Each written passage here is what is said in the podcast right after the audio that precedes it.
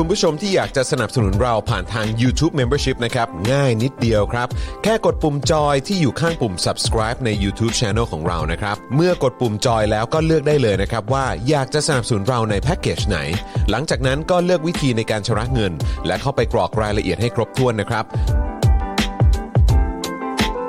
แล้วก็กดปุ่ม subscribe ครับ แค่นี้คุณก็เป็น member ของ Spoke Dark TV แล้วครับสำหรับคุณผู้ชมที่อยากจะเป็น supporter ให้กับพวกเรานะครับ คลิกเข้าไปที่หน้าแฟนเพจของ Spoke Dark TV และรายการในเครือของเราครับ แล้วกดปุ่ม Become a supporter นะครับ หรือกดปุ่ม Support Now ใต้คลิปรายการของเราก็ได้นะครับ แล้วเข้าไปเลือกเลยนะครับ ว่าจะชำระเงินทางไหนครับ ไม่ว่าจะผ่านบัตรเครดิตเดบิต เครือข่ายโทรศัพท์มือถือหรือ Wallet ต่างๆ ก็ง่ายนิดเดียวนะครับพอคลิกเข้าไปแล้วนะครับก็อย่าลืมใส่ข้อมูลและรายละเอียดให้ครบถ้วนนะครับพอครบถ้วนแล้วก็กดปุ่ม subscribe ครับ แค่นี้คุณก็เป็น supporter ของ Spoke Dark TV แล้วครับ และเพื่อให้มั่นใจได้ว่าทุกท่านจะสามารถสนับสนุนเราได้อย่างต่อเนื่องในทุกๆเดือน โดยไม่หลุดจากการเป็นสมาชิก คุณผู้ชมสามารถเลือกสนับสนุนในช่องทางและแพ็กเกจที่ทุกท่านสะดวกที่สุดสำหรับการตัดบัญชีอัตโนมัติอย่างต่อเนื่องนะครับ เพื่อที่ Spoke Dark TV จะได้มีกำลังในการผลิตคอนเทนต์ดีๆ เพื่อคุณผู้ชมต่อไปครับ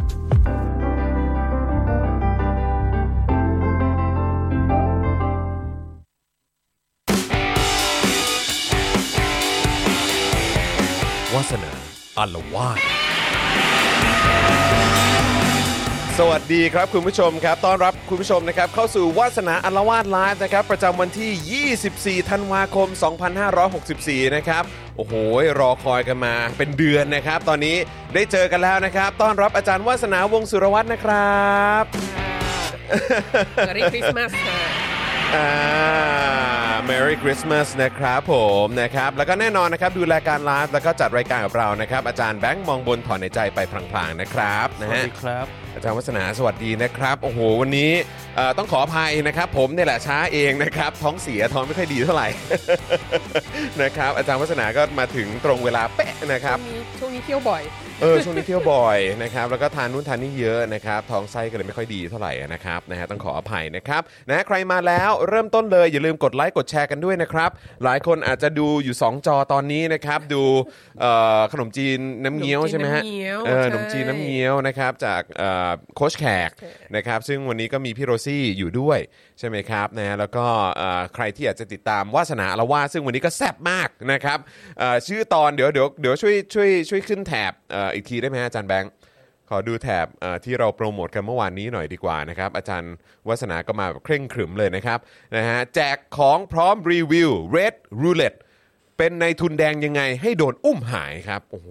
แค่ชื่อตอนก็แซบแล้ว เมื่อวานนี้ก็เอ่ออัปเดตให้ปาล์มกับไทนี่เขาได้ทราบว่าวันนี้เดี๋ยวจะมีวัฒนาละวาดนะ แล้วก็บอเอ่อพอเล่าให้ฟังว่ารายละเอียดจะพูดถึงเรื่องอะไรเนี่ย โอ้โห คือบอกได้เลยว่าคุณผู้ชมเองก็ตื่นเต้นมาก ๆ เลยนะครับนะฮะอะเดี๋ยวรอคุณผู้ชมเข้ามากันอีกสักเอ่อสักแป๊บหนึ่งนะครับนะแล้วเดี๋ยวเราจะเริ่มเนื้อหากันแล้วนะครับนะฮะเอ่อเมื่อวานจริง ๆ เราก็ได้มีการเชื้อเชิญไว้ล่วงหน้าแล้วเอ่อไม่ว่าจะเป็น I.O. จีน นะครับแล้วก็สลิมอวยจีนนะครับก็ก็เชิญไว้แล้วนะครับ ว่าใครว่างก็แวะเวียนกันมาได้ในวาสนาละวาดเช้านี้ใช่แล้วก็แล้วก็มาร่วมสนุกกันใช่คือวันนี้เราเราต้องแข่งกับเราต้องแข่งกับโค้ชแขกมากนะเออเขาก็เขาก็แบบเอพิโซดคริสต์มาสใช่ไหมอืมเขาก็ทำน้ำเงี้ยวอะเออ คือใครมันจะไปคิดว่าน้ำเงี้ยวมันจะเป็นอาหารที่กินคริสต์มาสได้แต่มันแดงมากเอนะอน้ำเงี้ยวนี่เป็นอะไรที่แดงครับผมากอะครับผม เออรับคริสต์มาสลยเพราะว่านี่ยก็คือมีมะเขือเทศปะ ใช่ไหมะเขือเทฮศเยอะมาก อืมเราว่าอืมมันคือแบบว่า อะไรนะมีดซอสเมืองอะอ่าเออเออเออเออเออฟังดูก็ใช่จเป็รินงเป็นเป็นพาสต้ามีดซอสแบบเมืองแล้วกินกับขนมจีนใช่ไหมอ๋อเอครับอเราก็รู้สึกว่า เออ เราก็ต้องแบบเราก็ต้องทำอะไรที่มันแดงบ้างเออครับ ผมเพื่อมาแข่งกับเขาใช่ไหมครับ ผมแล้วเราก็เลยแบบ เราก็เลยจะมีการแจกของๆวันนี้ฮจะแจกเหรอครับเนี่ยแจกหนังสือเล่มนี้เลยนะเดี๋ยวเดี๋ยวเดี๋ยวรอคุณผู้ชมเข้ามาเยอะๆอีกหน่อยแล้วเดี๋ยวโอเราเคจะแบบว่าพูดถึงรายละเอียดนะแต่ว่าเราก็จะเราก็จะแจก ของอีชั้นเล่มนี้เป็นเป็น hardback นะฮะอืมคเพราะว่าเอ่อเล่มนี้เนี่ยมันมันแซบมากซะจนแบบไม่คิดว่าจะเอามาขายเมืองไทยได้อะอืมอืมก็เลยสั่งเอ่อสั่งในสั่งออนไลน์มาอืมจากต่างประเทศแล้วครับก็แล้วก็ต่างประเทศก็บอกว่าจะมาถึงในเดือนมกราอะไรอ๋อเหรอเงี้ยฮะก็แบบเออทำใจไว้แล้วแหละปรากฏว่ามันดันมาถึงเร็วมากเฮ้ยมาถึดีวัจังก่อนเลยที่เราจะไปเอ่อ ไปเที่ยวเกาะกันเนาะอ่าเราก็เลยเอาครัไปบผอ่านที่เกาะครับผมอ๋อเล่มนี้เหรอที่เอาไปล่มอ่านใช่อ๋อที่ไปโออ่านเคที่เกาะนะครับผก็มก็ก็อ่านถึงจบว่าดูวางดูวางไม่ลงเลยเออคือใช่ไอ้เราก็แบบว่าเขามาเที่ยวทะเลกันใช่ทำไมนี่ก็นั่งอ่านหนังสืออยู่นั่นแหละถูกเออต้องนะครับแล้วก็คือานสงสัยมันจะแซบมาก ใช่มันแซ่บมากแล้วก็แล้วก็ไปพบว่าเฮ้ยมีขายอยู่เกริบมากเลยที่คิโนคุนิยะนะอ้าวสรุปแล้วสรุปมีขายที่คิโนะด้วยเหรอฮะใช่แล้วที่เวอร์ชันที่คิโนคุนิยะเนี่ยเป็น paperback อ๋อนะฮะโอเคมันอาจจะไม่ใช่ไม่ใช่ปกแข็งเนาะใช่เออนะครับซึ่งดีเพราะว่าปกแข็งไม่มันพกพาลำบากด้วยแหละเออเอออัอันนี้แบบใช่อันนี้ราคาดีมากเลยนะสำหรับสำหรับเล่มขนาดเนี้ยครับผมคือแบบเจ็ดเจ็ดร้อยยี่สิบสี่บาททวนนะฮะอันนี้อันนี้ดูอาจารย์จารย์วัฒนาจะแจกกี่เล่มครับสองเล่มสองเล่มนะครับใช่โอ้โหวันนี้แจกของของของขวัญปีใหม่นะครับมูลค่าเอ่อ พันพันสี่ร้อยบาท ใช่ใช่คือคือรู้สึกครับว่ามันเป็นราคาดีมากอันอันอันนี้คุยคุยคุยกันก่อนระหว่างคนยังไม่เข้ามาเออก็คือเออเพราะว่ามันเจ็ดร้อยี่สิบสี่บาทอะมัครับผมราคาราคาประมาณเดียวกับหนังสือ The Crown and the Catalyst ขออ๋งอฉันเลยโอเคแต่ว่ามันเล่มใหญ่กว่ามาก เล่มใหญ่กว่าด้วยนะฮะ เราก็ไม่ควรจะแบบเออเราก็ไม่ควรจะตีราคาคุณค่าของหนังสืออ๋อแน่นอนจากแน่นอนจากขนาดนะมันไม่แน่นใช่อนแน่นซื้ออนผลไม้ครัหบรือผมซื้ออะไร ของในตลาดสดนะครับแต่ว่าครัเราบก็รู้สึกว่า โอ้โห คือมันมันมันมันเยอะมันมันหนาแน่นๆน่ะมันมันแน่นหๆนาน่ะแล้วมันใหญ่แล้วมันแบบว่าคือคือเนื้อหามันอาจจะไม่ได้เยอะกว่าหรอกเพราะว่าตัวหนังสือใหญ่ อันนี้ครัต้อบงบอกไว้ก่อนผมว่าตัวหนังสือใหญ่ครับผมด้วยนะฮะดังนั้นก็ท่านที่แบบสายตาไม่ไม่ค่อยจะดีแล้วอะไรเงี้ยคือจริง ๆ ดิฉันก็โดนบ่นมาจากเอ่อผู้อาวุโสครับหลายท่านนะว่าหนังสือตัวเองเนี่ยแบบตัวฟอนต์ตัวมันหนัเล็ก มันเล็กไปเหรอฟอนต์เล็กอะไรเงี้ยคนคนรุ่น คนรุ่นผู้ใหญ่เขาบางทีเขาต้องแบบเอาอะไรแว่นขยายเอาแว่นส่องขยายมาส่องอะไรเงี้ยซึ่งจริงๆเราก็รู้สึกว่ามันก็เป็นไซส์ปกติแหละแต่เออพอเรามาเห็นเล่มนี้เราก็แบบโอ้โห มันก็ตัวหนังสือใหญ่จริงเออๆเขาก็ต้องตัวหนังสือใหญ่ขนาดนี้แล้วเล่มเล่มขนาดนี้แล้วอะไรเงี้ยครับผมยแต่ว่า เออก็ก็เลยก็เลยคิดว่า เออเป็นเป็นอะไรที่ดีมาก ก็เลยอยากจะเอามานำเสนอ เพราะฉะนั้นวันนี้นะครับ เดี๋ยวจะมีการแจก เอ่อ Red Roulette นะครับใช่ซึ่งเป็นหนังสือที่เดี๋ยวอาจารย์วัฒนาจะมารีวิวให้ฟังเล่าในให้วันนี้ฟังนี่แหละว่าเป็นยังไงนะครับวันนี้แจก 2 เล่มด้วยกัน เดี๋ยวติดตามและกันช่วงท้ายรายการว่า กติกานะครับหรือว่าวิธีการเป็นอย่างไรค่ะนะครับแต่ว่าก็อย่างที่บอกครับวันนี้เอ่ออยู่กับวาสนาละวาดครั้งเดียวในเดือนนี้ด้วยนะครับใช่นะฮะก็มาเจอกับอาจารย์วัฒนาแล้วก็แถมยังมีของแจกด้วย 2 เล่มด้วยกันนะครับเพราะฉะนั้นคุณผู้ชมใครเข้ามาแล้วยังไงก็ฝากด้วยนะครับถ้าเกิดว่าเป็นแฟนของวาสนาละวาดอยู่แล้วอย่าลืมสนับสนุนพวกเราแบบรายเดือนกันได้นะครับผ่านทาง YouTube Membership แล้วก็ Facebook Supporter ด้วย รวมถึงวันนี้เนี่ยไหนๆก็อยู่กับอาจารย์วัฒนาแล้วต้อนรับอาจารย์วัฒนาด้วยการเติมพลังแบบรายวันเข้ามาในบัญชีกสิกรไทยก็ได้นะครับนะฮะ0698975539หรือสแกน QR Code ก็ได้นะครับ วันนี้ต้องต้องจัดหนักให้อาจารย์วัฒนาหน่อยนะครับเติมพลังรายวันเข้ามาให้อาจารย์วัฒนาหน่อยเพราะโอ้โหนี่คือไม่ได้เจอกันเดือนหนึงกลับมาก็มีของแจกด้วยของขวัญแถมประเด็นใช่นะครับที่จะคุยกันในวันนี้เนี่ยการันตีเลยว่าแซ่บมากด้วยนะครับใช่นะฮะคือคืออันเนี้ยเราต้องบอกก่อนนะว่าเราอะไม่ได้ ค่าโฆษณาใดๆทั้งสิ้นจากคิโนคุนิยะเลยครับนะผมแล้วเราก็ไม่มีส่วนเกี่ยวข้องกับสำนักพิมพ์อันนี้เลยครับอผมคือเราต้องบอกก่อนเพราะว่าเพราะว่ามันเนื้อเรื่องมันอันตรายมากะอันตรายใช่ไหมฮะเออคือดิฉันอันตไม่รายได้ไม่ไม่ได้เงินอะไรจากอันนี้เลยครับผมคถ้ารับผมถ้า IO จีนหรืออะไรที่เข้ามาอยู่ณที่นี้นะคะ ถ้าถ้าเป็นห่วงว่าดิฉันได้เงินหรือเปล่าครับผมอกเลยว่า ไม่ได้ไม่ได้เงินเลยไม่ได้เลยนะคะสักแดงค่ะแล้วก็เอออีกสองเล่มนี้ อีฉันก็ควักกระเป๋าซื้อมาเองนะคะ ครับผม คือไม่ได้มีการเบิกเงินจากบริษัทด้วยนะคะเออดังนั้นก็คือว่า เออถ้าถ้าถ้าไอโอ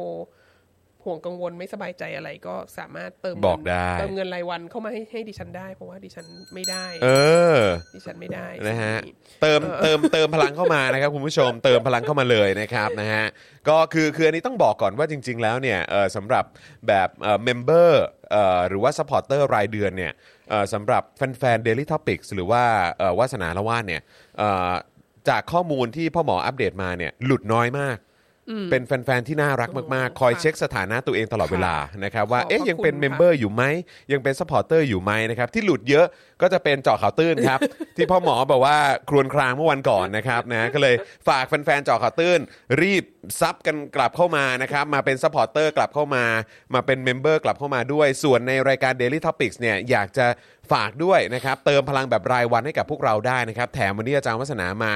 นานๆเจอกันทีนะครับจะได้เจออีกครั้งหนึ่งก็เดือนหน้า ก็เติมพลังเข้ามาได้ทางบัญชีกสิกรไทยที่ขึ้นอยู่ด้านล่างนี้เลยนะครับนะฮะอะเอ่ออาจารย์วัฒนาครับเท่าที่ดูแล้วคุณผู้ชมทยอยมากันแล้วแหละนะครับ แล้วก็ตอนนี้ใน Clubhouse ก็มากันเยอะพอสมควรด้วยนะครับนะฮะเพราะฉะนั้นก็เดี๋ยวเรามาเริ่มต้นประเด็นที่เราจะคุยกันในวันนี้กันเลยดีกว่าครับะก็คือคือคือ หนังสือเล่มนี้มันเป็นมันก็เป็นที่กล่าวขานกันในวงการ มาสักพักหนึ่งแล้วล่ะ มาสักมาสักพักหนึ่งแล้วครับเอ่อแล้วก็อย่างที่บอกทีแรกก็ไม่ได้คิดว่ามันจะมาขายในเมืองไทยได้อย่างเอ่อเป็นลำเป็นสันขนาดนี้ครับครับนะฮะแล้วก็ก็ก็เลยสั่งมาแล้วก็อ่านแล้วก็ แล้วมันก็มันก็เป็นสีแดงด้วยนะเออแล้วคือถ้าเผื่อว่า เข้าไปในคิโนคุนิยะครับซึ่งดิฉันไม่ได้ค่าโฆษณานะคะเอ่อ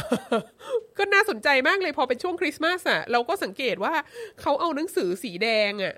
มาวางไว้เป็นแบบ display ข้างหน้าเต็มไปหมดเลยเออแล้วเล่มนี้ก็เป็นหนึ่งในนั้นที่เอามาวางไว้กองไว้เยอะมากอะไรเงี้ย Joy to the world ใช่ถูกต้องเป็นสีแดงเราก็รู้สึกว่าเออแล้วแล้วแล้วแล้ววันนี้มันก็เตือนด้วยเพราะวันนี้คริสต์มาส Eve ครับใช่ไหมแล้วเมื่อสองสามปีก่อนอะไรเงี้ยเราก็เราก็แชร์เป็นมีมรูป รูปคาร์ลมาร์กซ์เออเออแต่ว่าเออทำเป็นสีคริสต์มาสอะไรครัเงี้บยแล้วครัก็บข้างล่างครับก็เขียนว่า this is not Santa เออเออแล้วเอก็อแบเอบอเออนะสีคอมมิวนิสต์สีจีน สีคริสต์มาสเนี่ยมันเป็นสีตรงกันโดยเอ่อโดยมิได้นัดหมายเออก็เลยรู้สึกว่าเออดีจริง ๆ เลย ถ้าเผื่อว่าเราอยากจะทำอะไรพิเศษพิเศษ ช่วงคริสต์มาสบ้างเราก็มามาคุย เรื่องหนังสือหนังสือเล่มนี้ดีกว่าอะไรเงี้ยแล้วประเด็นก็คืออีกอย่างหนึ่งที่ที่เราสังเกตในช่วงที่ผ่านมา ก็คือว่ามันมีหนังสือ ที่ตีพิมพ์ออกมา เกี่ยวกับเรื่องจีนปัจจุบันเนี่ยในตลาดหนังสือไทยอะที่เป็นภาษาไทยอะมันมีหนังสือที่ไม่อวยจีนน้อยมากอะอืมครับผมน้อยมาก น้อยมากจริงครับคือแบบหายากใช่ไหมฮะหายาก คือคือนึกออกไหมแม้กระทั่งหนังสือบางเล่มที่หนังสือจำพวกที่แบบนำเสนอว่าเป็นการแบบวิเคราะห์ เศรษฐกิจจีนอะไรเงี้ยวิเคราะห์เนี่ยนะอ่าครับผม มีความครับอ่าเออโอเคโอเคอ่าครับอ่าคือคือแม้กระทั่งหนังสือที่นำเสนอตัวเองในฐานะ การเป็นแบบกึ่งวิชาการหรือเป็นสารคดีหรือเป็นอะไรเงี้ยคือส่วนหนึ่งอะเป็นเพราะว่าข้อมูลเอ่อเรื่องจีนร่วมสมัยที่ออกมาเนี่ยจำนวนมากอะ่ะมันก็เป็นข้อมูลที่ออกมาจาก รัฐบาลจีนเองอะครับดังนั้นแนวโน้มแนวโน้มอะ่ะมันก็คือสิ่งที่ตีพิมพ์ออกมา มันก็จะเป็นสิ่งที่รัฐบาลจีนต้องการให้เรารู้อะ่ะเอออ ก็ เราก็มีเราก็เลยมีความรู้สึกว่าโอ้โห ถ้าคนจะแบบต้องการจะเรียนรู้เรื่องจีนจากจากตลาดหนังสือประเทศนี้อะครับแล้วเดินไปหาหนังสือเรื่องจีนเนี่ยคือถ้ามันไม่ใช่ประวัติศาสตร์โบราณจีนซีฮ่องเต้ หรือแบบสมัยศตวรรษที่ 19 สงครามฝิ่นอะไรเงี้ยที่มันเป็นหนังสือเป็นตำราประวัติศาสตร์ไปเลยอะถ้าจะอ่านเรื่องจีนร่วมสมัยอะเอ่อ มีอะไรที่มันที่มันคริติคอลกับจีนเนี่ยน้อยมากนะแล้วก็แล้วก็หนังหนังสือเล่มนี้ที่ที่อ่านเนี่ยก็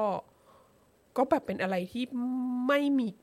ไม่ได้ยินใครพูดถึงเลยในประเทศนี้เวลาพูดถึงจีนเนี่ยเป็นมุมมองที่แบบ โอ้โห มหัศจรรย์พันลึกมาก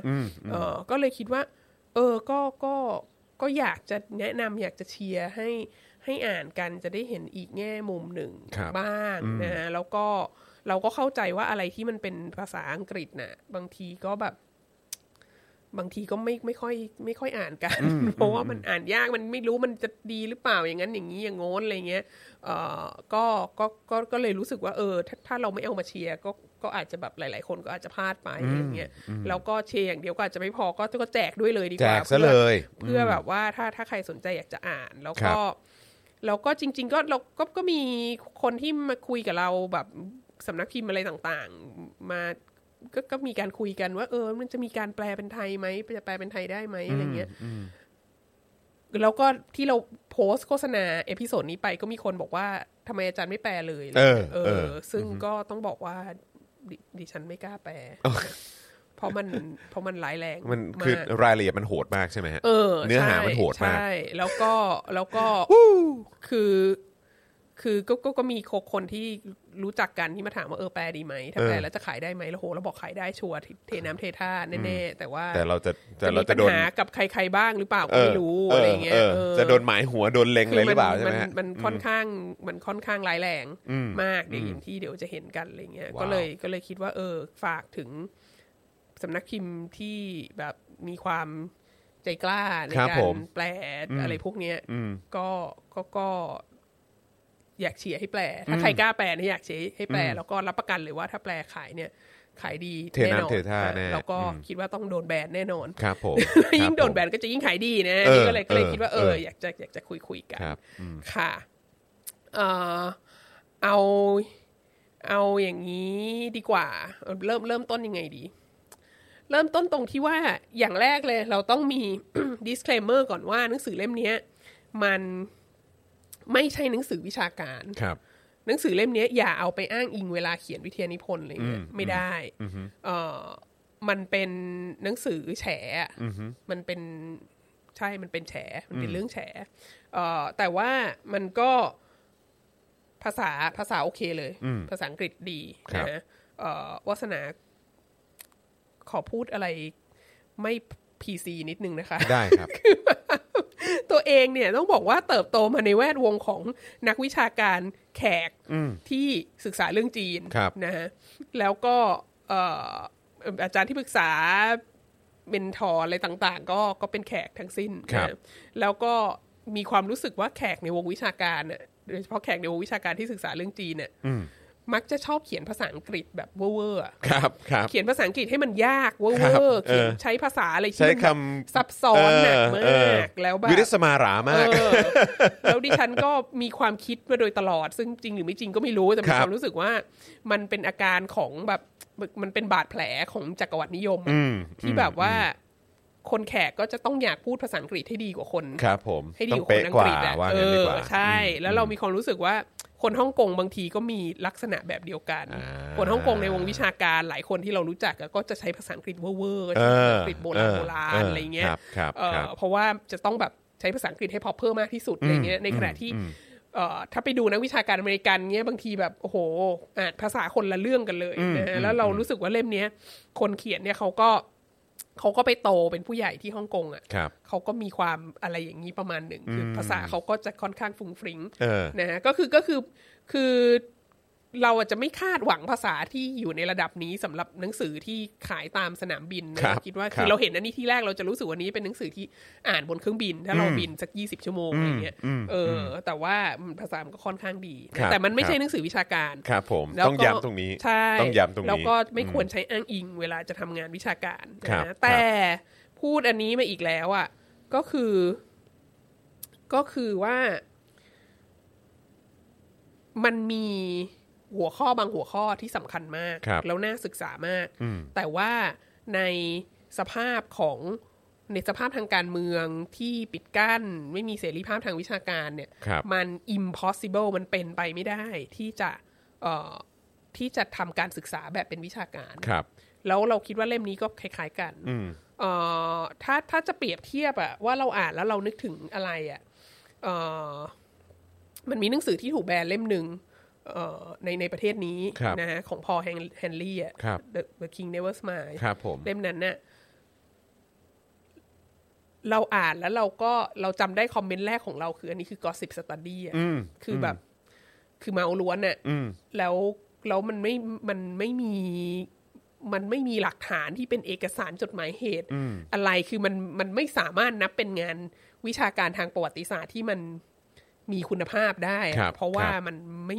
มันไม่ได้อ้างอิงอยู่บนหลักฐานนะมันคือแบบว่าฝั่งคนนั้นคนนี้คนนี้พูดมาพูดมาพูดแล้วมาก็อะไรแล้วก็เงี้ยมาแชร์ต่ออีกแล้วก็ทีหนึ่งมาแชร์ต่ออีกทีนึงอะไรเงี้ย ซึ่งเอ่อเราก็จำได้ว่าว่าคอมเมนต์ของเราเกี่ยวกับเรื่องนี้ก็คือว่า มันเป็นเรื่องที่น่าสนใจ แล้วมันก็ควรจะมีคนทำแต่เราอะวาสนาจะไม่ทำเพราะว่าในฐานะนักประวัติศาสตร์อะมัน impossible ที่จะทำงาน ในหัวข้อนี้ให้มันเป็นงานประวัติศาสตร์ที่มีคุณภาพ เพราะว่ามันไม่สามารถเข้าหาหลักฐานได้ แล้วเราคิดว่าเรื่องเรื่องที่อยู่ใน Red Roulette เนี่ยก็เป็นเรื่องทำนองเดียวกันที่ที่มัน impossible ที่จะมีหลักฐานเอ่ออยู่ที่มาสนับสนุนเรื่องที่เขาบอกอะไรเงี้ยครับเอ่อเพราะว่าการการควบคุมของรัฐบาลจีนก็ดีหรือว่าเอ่อคือคือเนเจอร์ของเรื่องที่เขาพูดอะมัน impossible อะไม่มีทางที่จะที่จะหาข้อ ที่จะหาหลักฐานเอกสารสนับสนุนได้นะฮะดังนั้นน่ะมันก็เป็นเรื่องที่แต่ว่า แต่ว่าในขณะเดียวกันน่ะเขาก็อ้างอิงถึงเหตุการณ์จริง ๆ ในประวัติศาสตร์ครับซึ่งเราก็เราก็ศึกษาเรื่องนี้ เราก็รู้สึกว่า เออ มันก็สอดคล้องกับเหตุการณ์ที่เกิดขึ้นจริง ๆ ในประวัติศาสตร์แล้วเขาก็อ้างอิงถึงเอ่อมีการอ้างอิงถึงงานตีพิมพ์ต่างๆ พวกบทความอะไรที่ลงในสื่อต่างชาติ โดยเฉพาะนิวยอร์กไทมส์เนี่ยเอ่อ ที่แบบที่มีผลต่อชีวิตเขาที่ที่อ้างอิงเรื่องเหล่านี้อะไรเงี้ย แล้วไอไอ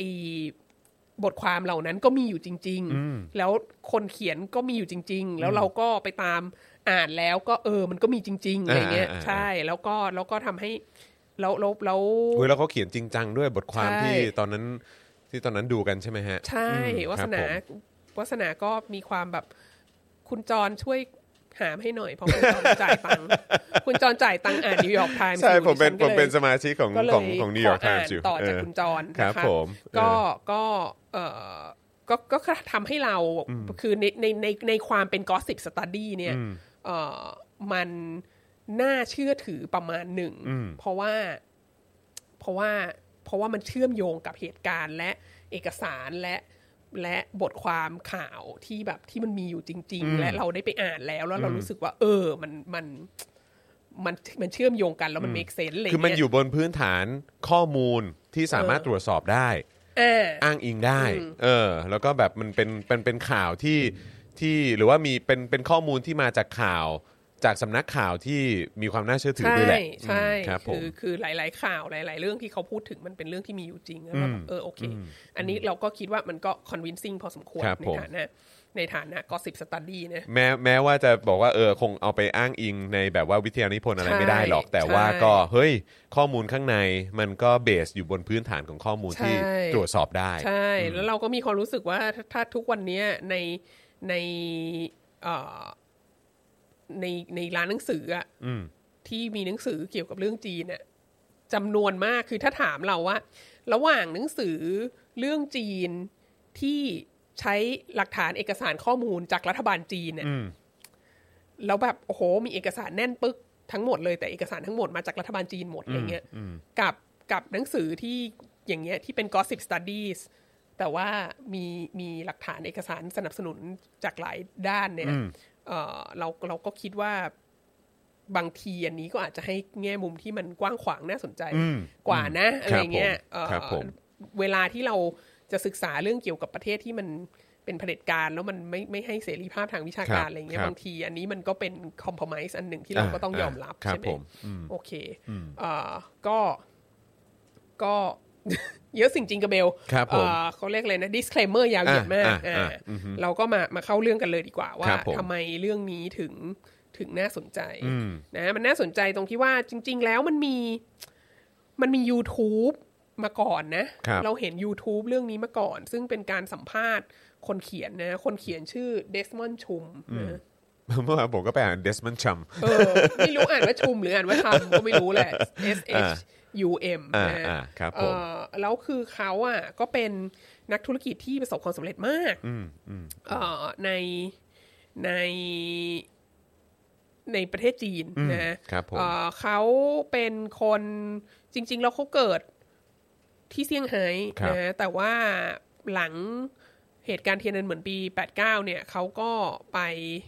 เอ่อพ่อพ่อแม่เขาก็ย้ายไปอยู่ฮ่องกงแล้วเขาก็ไปด้วยนั้นเขาก็โตที่ฮ่องกงเขาก็ เอ่อเรียนจนจบมัธยมที่ฮ่องกงอะไรเงี้ยเขาก็มีความรู้สึกเป็นคนเป็นคนฮ่องกงอยู่แล้วเขาก็พูดพูดภาษาที่เขาพูดได้ fluent ก็คือภาษาเอ่อภาษาจีนแมนดารินภาษาจีนกลางนะ แล้วก็ภาษาเซี่ยงไฮ้ซึ่งเป็นครับภาษาที่ที่เขาเกิดมา แล้วก็ครับภาษากวางตุ้งเขาก็พูดได้เหมือนแบบเหมือนเจ้าของภาษาอะไรเงี้ย แล้วก็ประเด็นก็คือว่าเขาก็ไปทำธุรกิจในประเทศจีนนะแล้วเขาก็ประสบความสำเร็จมากเขาก็เอ่อ มีส่วนในการพัฒนาสนามบินใหม่นะที่ที่ชานเมืองปักกิ่งครับแล้วก็เอ่อทำธุรกิจหลายสิ่งอย่างเกี่ยวกับอสังหาริมทรัพย์ด้วยเกี่ยวกับเอ่อเกี่ยวกับการพัฒนาอะไรเหล่านี้แล้วเขาก็ได้เป็นได้เป็นสมาชิกพรรคคอมมิวนิสต์ด้วย เออแล้วเขาก็เอ่อแต่งงานนะฮะ กับภรรยาของเขาแล้วก็มีลูกด้วยกันหนึ่งคน ภรรยาก็เป็นเป็น business partner อะทำทำธุรกิจเก่งมากเหมือนกันเป็นคนจีนนะฮะชื่อวิทนี่เอ่อ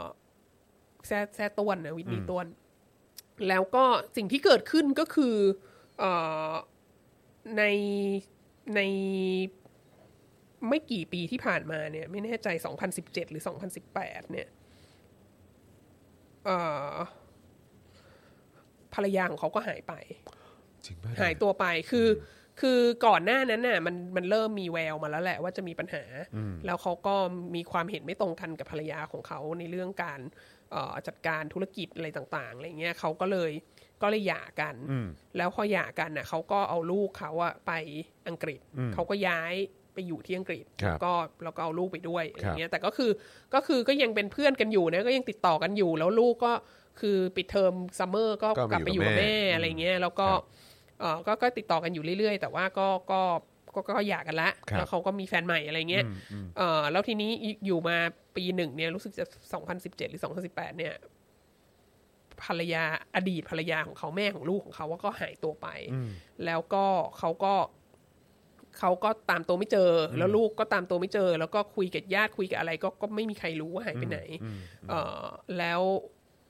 แล้วก็เขาก็ไม่รู้จะทำยังไง เขาก็เลยเขาก็เลยเขียนหนังสือเล่มนี้ออกมานะฮะเพื่ออธิบายว่าเขาคิดว่าเกิดอะไรขึ้นกับภรรยาอดีตเภรรยาภรรยาขเขาองเขานะฮะเอ่อแล้วก็แล้วก็เพื่ออธิบายให้ฟังว่าว่าว่าว่ามันน่าน่ากลัวแค่ไหนนี่แกคือคำว่า red roulette เนี่ยชื่อเรื่องเนี่ยเอ่อทุกคนอาจจะเคยได้ยินคำว่า Rus- Russian Russian roulette ใช่ไหมครับซึ่งผมมันคือแบบมันคือการพนันที่แบบว่า เอาปืนลูกโม่ แล้วมีมีลูกปืนอยู่หนึ่งหนึ่งนัดลูก แล้วก็หมุนลูกโม่ไป แล้วก็ผัดกันยิงอะไรเงี้ยเออแล้วก็คือถ้าถ้าถ้าพลาดก็ตายเลยอะไรเงี้ยเออและอันเนี้ยเขาก็ใช้คำนั้นน่ะมาเรียกว่า red roulette ก็คือแบบการทำธุรกิจอยู่ในเมืองจีนเนี่ย การมีความสัมพันธ์กับรัฐบาลจีนเนี่ยมันมันก็เหมือนการเล่นรูเล็ตอะก็คือว่าถ้าถ้าถ้าโชคดีก็ก็โชคดีก็ก็ร่ำร่ำรวยไปเลย มหาศาลแต่ว่าถ้า ถ้าโชคร้ายก็ก็อาจจะหายไปเลยอะไรเงี้ยก็อาจจะตายไปเลยอะไรเงี้ยเขาก็เขาก็เขียนเขียนเพื่อเล่าประวัติชีวิตของเขากับกับอดีตภรรยาของเขาว่า ถ้าเป็นไงมาไงถึงร่ำรวยมาก แล้วก็แล้วก็สิ่งที่เขาคิดว่าเกิดขึ้นกับกัภรรยาอดีตภรรยาของเขาเขานะฮะแล้วก็เราก็ปรากฏว่าจากที่จากที่ไปฟัง YouTube อะคือถ้าไปเสิร์ช YouTube ชื่อ Desmond Chum เนี่ย หรือเสิร์ช YouTube เรื่อง Red Roulette เนี่ย ก็ก็น่าจะเจอกับกับบทสัมภาษณ์อันนี้นะฮะซึ่งเขาก็บอกว่าอาทิตย์สองอาทิตย์ก่อนที่หนังสือเล่มนี้จะจะลอนช์ออกมาเนี่ย อยู่ดีๆเขาก็ได้รับโทรศัพท์จากวิทนี่นะฮะจากจากแม่ของลูกเขาเนี่ย ซึ่งแบบไอ้โทรศัพท์มือถืออันนี้ของวิทนี่อะมันหายไปแบบสามปีอะคือโทรไปติดต่อไม่ได้อะสามปีแล้วแล้วอยู่อยู่มาวันหนึ่งอะก็คือ โทรศัพท์อันนี้จากวิทนี่ก็โทรมาหาเขา เบอร์นั้นนะนะ เบอร์นั้นน่ะก็โทรมาที่ลอนดอนแล้วก็เป็นวิทนี่อยู่ที่ปลายสาย จริงป่ะเนี่ยเออ แล้ววิทนี่ก็บอกว่า อย่าร้อนหนังสือหนังสือเล่มนี้ อย่าตีพิมพ์เอออย่าอย่าเอาหนังสือเล่มนี้ออกมาขาย คือคือขั้นนั้นคือมันกำลังจะบุ๊กร้อนใช่มันกำลังจะแบบเอาออกมาเปิดตัวในอีกสองสัปดาห์ ซึ่งแปลว่ามันพิมพ์ออกมา เตรียมไว้แล้วอะพันเล่มแล้วแหละเออ แต่ก็คือวินนี่ก็บอกว่าอย่า อย่าเอามาขายให้แค่เก็บทิ้งไปอะไรเงี้ยคือหลังจากที่หายตัวไปใช่หลายปี ใช่ แล้วแล้วก็ติดต่อไม่ได้อยู่ดี ๆ เบอร์ของอดีตภรรยาเนี่ยก็โทรกลับก็มาโทรมา แล้วตัวอดีตภรรยาเองก็อยู่ที่ปลายสาใช่ยอด้วยยู่ที่ปลายสาย เออ แล้วแล้วแล้วเขาก็บอกว่าในในที่เขาให้สัมภาษณ์เนี่ยเขาก็บอกว่าเขารู้ว่ามีคนดักฟังอยู่ แล้วมันเป็นไปไม่ได้หรอกที่จะไม่มีคนดักฟัง เพราะว่าอยู่ดีๆยูก็หายไปสามปีติดต่อไม่ได้เลยแล้วอยู่ดีๆเบอร์นี้อะก็โทรกลับมาแล้วยูก็โทรกลับมาแล้วยูก็จะกำลังจะบอกว่าแบบไม่มีใครดักฟังอะเป็นไปไม่ได้อะไรเงี้ยแล้วเขาก็เวลเขาที่เขาคุยกับกับวิทนี่อะเขาก็เลยคุยแบบเหมือนคุยโดยที่รู้ว่ามีคนฟังอยู่แล้ววิทนี่ก็บอกว่า เออเราก็ เราก็เคยเป็นสามีภรรยากัน เราก็เป็น partner ในธุรกิจด้วยกัน แล้วเราก็เป็น partner ในชีวิตด้วยกันน่ะ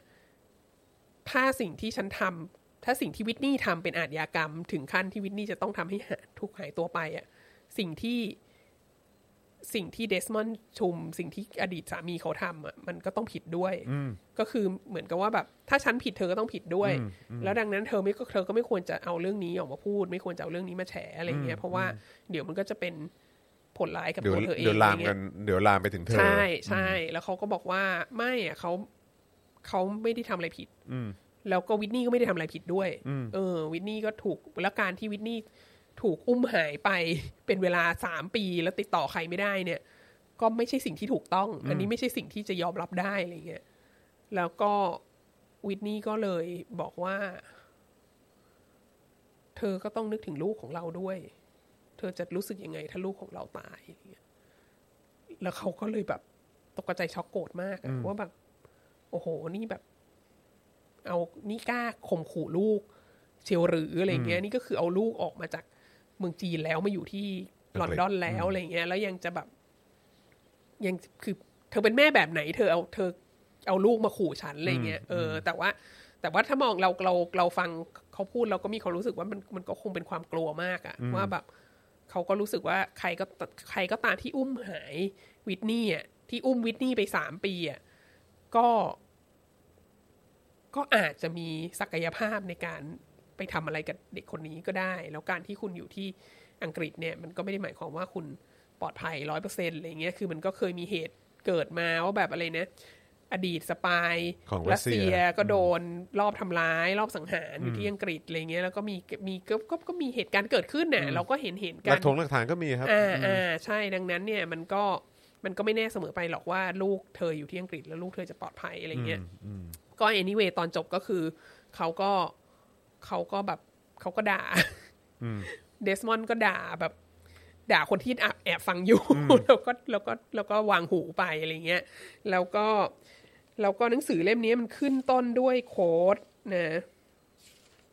บอกว่าเป็นโค้ดของของโพเอตของของกวีตั้งแต่สมัยเอ่อศตวรรษที่ 10 เนี่ย บอกว่า better to speak out and die than keep silent and live live นะก็คือว่าพูดความจริงออกมา แล้วตายอะก็ยังดีกว่า เก็บงำ ความลับเอาไว้แล้วก็มีชีวิตอยู่ได้อะไรเงี้ยซึ่งอันเนี้ยมันก็คือ อันเนี้ยเป็นโค้ดที่แบบตั้งต้นอยู่ในอยู่ในหนังสือเล่มนี้เลยอะเปิดมาก็คือมันก็เหมือนแบบการเขียนหนังสือเล่มนี้เขาก็คิดไว้แล้วว่าเขาก็พรีชีพอะเออ ซึ่งก็เริ่มต้นมาอย่างนี้เราก็จะต้องอยากรู้เดือดใช่ไหมว่านะมันเปิดมาก็เดือดเลเอยอว่ามันเป็นยังไง better to speak out and die than keep silent and live นะครับแล้วว้าวนี่เราก็สงสัยว่ามันอะไรนะ ดังนั้นเนี่ยก็เอางี้ดีกว่า คือเราไม่อยากสปอยทั้งเล่มครับนะฮะผมเพราะว่าเดี๋ยวคุณก็จะไม่อยากไปซื้ออ่านใช่นะแล้วก็เดี๋ยวคุณก็จะไม่อยากร่วมสนุกกับเราว่าครับผมเอ่อร่วมชิงรางวัลสาเอมอเล่มที่เราจะแจกเนี่ยนะฮะครับผมเอ่อดังนั้นก็จะก็จะพูดกว้างๆให้ฟังแล้วกันว่าแบบมันมีส่วนไหนที่มันที่มันน่าสนใจแล้วก็ เอ่อ แล้วแล้วก็เนื้อหาจริง ๆ ข้างในอะก็ก็ไปดูต่อกันเองนะฮะได้ครับเอ่อมีมันเราคิดว่ามันมีมันมีข้อที่น่าสนใจมากอยู่สองสองส่วนสองจำพวกในเล่มนี้ ก็คือมันมีส่วนที่เป็นแบบธีมเอ่อแนวคิดโครงสร้างคำอธิบายประวัติศาสตร์ ซึ่งเป็นธีมใหญ่ ที่ที่น่าสนใจ แล้วก็ต้องบอกว่าสอดคล้องกับมุมมองของเรา เราก็เลยรู้สึกว่า เออ มัน make sense พูดให้ฟังว่ามีอะไร แล้วก็มันก็มีตัวอย่างเหตุการณ์ที่มันแบบ โอ้โห amaze มากอะ่ะ คือแบบ เราก็อยู่ในประเทศที่ก็มีการทุจริตคอร์รัปชันเยอะอะ่ะครับผม แล้วเราก็คิดว่าเราก็เห็นมาหลายอย่างแล้วครัอะบในความทุจริตคอร์รัปชันของประเทศนี้อะแต่ว่าเรื่องต่างๆ ที่เขาเล่าให้ฟังถึงความทุจริตคอร์รัปชัน ในแวดวงที่เขาไปเจอมาที่เมืองจีนเนี่ย มันแบบมันเกินเลยอะไรที่เราแบบจินตนาการจินตนาการได้อะคือมันทำให้มันทำให้สิ่งต่างๆ ที่เราเคยได้ยินเกี่ยวกับคอร์รัปชันในประเทศนี้อะมันแบบมันเด็กๆมากเลยอะมันอนุบาลมากอะเออ แล้วอ่านแล้วก็แบบ โอ้โหแบบแบบ แบบตาโตอะคือยิ่งกว่าตาสว่างอะอืมอืมอย่างเช่น อย่างเช่น ยกตัวอย่างเซิร์ฟเซิร์ฟมีอะไรบ้าง อย่างเช่น พอเปิดประเทศแล้วใช่ไหมพอจีนเปิดประเทศแล้ว แล้วก็ให้นำเข้าสินค้าอะไรต่างๆ ได้ใช่ไหมแต่ว่าเอ่อก็กฎหมายเนี่ยก็คือจะมีกำแพงภาษีให้กับสินค้าที่ถือเป็น luxury goods นะสินค้าฟุ่มเฟือยเนี่ยโดยเฉพาะเอ่อแอลกอฮอล์ที่สูงมากเหล้านอกเบียร์นอกอะไรต่างๆเนี่ยก็จะแพงมากนะ แต่ในขณะเดียวกันคนจีนเนี่ยก็บริโภคเบียร์เยอะมาก แล้วก็ชอบบริโภคเบียร์นอกด้วยนะฮะอืมอืมเบียร์นอกเนี่ยก็เป็นที่นิยมมากคือเขาเขาเขายกมายี่ห้อหนึ่งในนี้ ซึ่งเราไม่ได้ค่าโฆษณาค่าโฆษณาด้วยเหมือนกันนะแต่ว่าเขายกว่าอันหนึ่งที่แบบพ o p u ล่ามากคือไฮนิเกนอ๋อครับผมไฮนิเกนเนี่ยพ o p u ล่ามากในจีน ทีนี้ประเด็นก็คือว่า คนจีนก็อยากจะนำเข้าเบียร์นอกเนี่ยไปขายเอ่อแต่ว่าภาษีมันแพงมาก ซึ่งซึ่งภาษีถ้าภาษีมันสูงมากเนี่ย ราคาของเบียร์นี้ในเมืองจีนก็จะแพงมาก แล้วอันนี้ต้องอธิบายนิดนึงว่าวาสนาเนี่ยไปเรียนภาษาจีนที่ปักกิ่งตอนปี 2001อะแล้วจำได้ตอนนั้นคือเบียร์จีนเนี่ย ถูกกว่าน้ำเปล่าอะดังนั้นก็คือแบบ คือเบียร์จีนมันถูกมากขนาดนั้นนะแล้วถ้า ถ้าเบียร์นอกเข้ามาแล้วแพงมากอะเขาก็มันก็จะขายไม่ได้ใช่ไหมครับแต่คนครับจีนก็อยากกินเบียร์นอกดังนั้นนะมันก็มีการขนเบียร์หนีภาษีอะเกิดขึ้นเยอะมากอ๋อแล้วมันก็กลายเป็นการปฏิบัติที่แบบคนจำนวนมากคนจริงๆไม่อยากจะบอกว่าส่วนใหญ่แต่เยอะมากอะก็ขนเบียร์หนีภาษีอืมอืมแล้วเขาก็บอกว่า มันเยอะมากขนาดไหนอะว่ากองทัพเรือจีนอะอืมเอา เรือลบให้เขาลำหนึ่งอะอืมเพื่อใช้ขนเบียร์นอกอะเชฟเข้าเข้าไปในประเทศจีนอะเพราะว่าถ้าขนมาบนเรือลบของกองทัพเรือจีนเนี่ยอืมมัก็ไม่โดนจะตรวจไม่โดนตรวจไงแล้วเขาก็บอกว่าแบบโอ้โหเขาแบบเขาตกใจเขาอเมสมาก เพราะว่าเขาอะโตขึ้นมาจริง ๆ แล้วคนนี้อายุมากกว่าอีฉันไม่กี่ปีเองนะแบบโอ้โหอายุมากกว่าเราไม่กี่ปีแม่งพัฒนาสนามบินโน้นนี้นั้น ช่างทำชีวิตได้เยอะเหลือเกิน ตอนนั้นเราทำอะไรอยู่ก็ไม่รู้อะไรเงี้ยแล้วเขาก็บอกว่าเขาโตขึ้นมาในช่วงที่ที่ จีนเปิดประเทศแล้วอะแล้วเขาก็สัมผัสได้ถึงแบบเขาเรียกอะไรเขาเขาเขาบอกว่าเขาโตมาด้วยความรักชาติอะเออ แล้วเขาก็ตอนเด็กๆเขาก็อ่านเรื่องแบบตำนานแบบความกล้าหาญของวีรชนพรรคคอมมิวนิสต์การต่อสู้กับญี่ปุ่น ช่วงสงครามโลกในสงครามกลางเมืองการต่อสู้กับความรัฐบาลที่แบบคอร์รัปชันอย่างหนักมากของเจียงไคเชกอะไรเงี้ยแบบ แต่ว่ากองทัพจีนเนี่ยแบบเขาเรียกอะไรเป็นพระเอกอะไรเงี้ยแล้วเขาก็แบบ เขาก็มีความชื่นชมอะไรตรงนี้เยอะมาก คือคนนี้เขาแบบพื้นฐานแล้วเขารักชาติจีนมากนะเขาอะไปเรียนปริญญาตรีที่อเมริกา พ่อแม่เขาก็ส่งไป เพราะว่าพอกว่าเขาจะจบมัธยมเนี่ย พ่อแม่เขาไปสร้างเนื้อสร้างตัวอยู่ที่ฮ่องกงก็ก็มีเงินประมาณหนึ่งก็สามารถส่งให้เขาไปเรียนที่อเมริกาได้ แล้วเขาก็เรียนที่อเมริกา แล้วก็อยู่อเมริกาหลายปี ก็สามารถที่จะขอ green card ได้ เขาก็ไม่ขอว้าวเพราะว่าเขารู้สึกว่าอนาคตอยู่ที่ประเทศจีนอะไรเงี้ยแล้วเขาก็อยากจะกลับมาสร้างอะไรต่างๆ ในประเทศจีน คือนอกจากจะอยากรวยแล้วอะคิดว่ามีโอกาสรวยได้มากกว่า ถ้ากลับมาเมืองจีนเนี่ยเขาก็เขาอีกส่วนหนึ่งของเขาก็รู้สึกว่าเขาก็อยากทำอะไรเพื่อประเทศชาติเพื่อประเทศชาติอะไรเงี้ยฉันอยากสร้างอะไรโอ้นี่ใหญ่ๆอะไรพอประเงี้กันยด้าได้ผลเอจริงอใช่ แล้วพอเขามาเจออันเนี้ยเพราะเขาก็อยู่ในไอ้บริษัทที่นำเข้าเบียร์นี้ใช่ไหมแล้วเขามาเจออาการที่แบบว่ากองทัพเรือ เอาเรือรบที่ให้เขาหนึ่งมองลำอะว่าเป็นพระเอกใช่ะเป็นพระเอกอมาโดยตลอดเนี่ยเอาเรือรบให้หนึ่งลำเพื่อเอาเรือลบหนึ่งลำเพื่อขนเบียพื่อร์ขนเบียร์เข้ามา เบียร์เถื่อนว่างั้นดีกว่าเออใช่ อันเนี้ยคือแบบอ่านแล้วก็แบบโอ้โห เชฟ คือเขาก็ช็อกเราก็เราก็ช็อกเหมือนกันอะไรเงี้ยแบบเอางี้เลยเหรออะไรเงี้ยอืมก็ก็ก็ก็อันอันนั้นก็เป็นตัวอย่างอันนั้นหงคือคือเซิร์ฟเซิร์ฟนะฮะใช่อันนั้นคือเซิร์ฟเซิร์ฟอันนั้นคือเซิร์ฟเซิร์ฟนะที่ฮะอ่านแล้วแบบโอ้โห มหัศจรรย์พันลึกแล้วก็ แล้วก็ แล้วก็เออมันมันก็จะมีเรื่องอย่างเงี้ยครับ แล้วแล้วมันก็จะเป็นเรื่องที่แบบเห็นความสัมพันธ์ของนายทุนที่รวยมากๆ มากๆมากๆมากๆกับแบบเจ้าหน้าที่ทางการตั้งแต่รัฐบาลท้องถิ่นไปจนถึงแบบระดับสูงมากในโพลิตบูโรอะไรเงี้ยแล้วก็ชีวิตก็แบบเป็นชีวิตซูเปอร์ริชอะ คือเขาบอกว่าไอ้หนังเรื่อง Crazy Rich Asian เนี่ยมันก็มันเด็กๆอะ เด็กๆเอแล้วใช่ไหมฮะอคืออันนี้คือแบบไปไปเที่ยวอะไรนะเราไปเที่ยวปารีสกันเถอะ เออ แล้วก็เพื่อไม่ให้ยุ่งยาก เพื่อไม่ให้ต้องแบบปฏิสัมพันธ์กับชนชั้นไพร่มากเกินไปอะไรเงี้ย คือคือเราไม่อยากให้เป็นข่าว เพราะเราต่างก็เป็นไม่อยากคนรวยวุ่นวายมาก เป็นคนที่มีอำนาจในพักมากอะไรเงี้ย ดังนั้นเนี่ยเราก็แบบไปกันสามไปกันสามคู่ใช่ไหมผัวเมียสามคู่เนี่ย ก็เอา เอา private jet ไปสองลำแล้วกัน แล้วเราก็บินไป แล้วก็แบบช้อปปิ้งซื้อของอะไรต่างๆนานาแล้วก็บินกลับกลับอะไรเงี้ย คือแบบเหมือนไปเที่ยวต่างจังหวัด เออ เหมือนไปเที่ยวต่างจังหวัด ไปแบบไปวีคเอนหนึ่งรีบโอ้โหๆไป แล้วก็กลับมาอะไรเงี้ย คือคือมีมันจะมีอะไรอย่างเงี้ยแบบแบบวิถีชีวิตเนี่ย แล้วก็แล้วก็อะไรเนี่ยใช้ชีวิตอยู่ในแบบโรงแรมหกดาวเจ็ดดาวตลอดเวลาอะไรเงี้ย แล้วก็ เออมันมันเป็นมันเป็นอะไรที่เราอ่านแล้วเรารู้สึกเหมือนแบบ เหมือนมันมันเวอร์อะคือออะไรจะต้องรวยมากขนาดนั้นแล้วแบบทำทำไมถึงรวยขนาดนั้นอะไรเงี้ยคือออีฉันรับเงินเดือนอาจารย์นี่ไม่แล้วก็โตมาพ่อแม่เป็นอาจารย์มหาลัยนี่นึกไม่ออกว่าคือบัญชีธนาคารมันจะมีศูนย์มากตัวขนาดนั้นอะไรเงี้ยเออว่ามันจะเป็นยังไงนะก็ก็แล้วแล้วพอพอเราเห็นจำนวนเงินที่มันเยอะมากขนาดนี้ เออแล้วเราเห็นวิถีชีวิตของเขา แล้วเราเห็นสิ่งที่เขา จะต้องให้จะต้องจ่ายเป็นใต้โต๊ะ หรือต้องให้เป็นของขวัญเป็นอะไรเงี้ยเราก็เราก็จะรู้สึกว่า คือคือมันก็ amazing อะอ่านแล้วก็ อ่านแล้วก็มีความตื่นเต้นมากเป็นวิถีชีวิตที่หวือหวา อันนี้เป็นเป็นรายละเอียดของแบบ เป็นส่วนของรายละเอียดที่เรารู้สึกว่าอ่านแล้วจะแบบ โอ้โห คน super rich นี่เขาอยู่กันอย่างนี้ แล้วการ คอร์รัปชันในระดับของ super rich เนี่ยใต้โต๊ะในระดับของ super rich เนี่ยเขาให้เป็นอะไรกันบ้างอะไรเงี้ยอันนี้อันอันนี้ก็เป็นส่วนหนึ่งที่ที่อ่านแล้วแบบ entertain มากสำหรับคนที่คิดว่าอยู่ในประเทศที่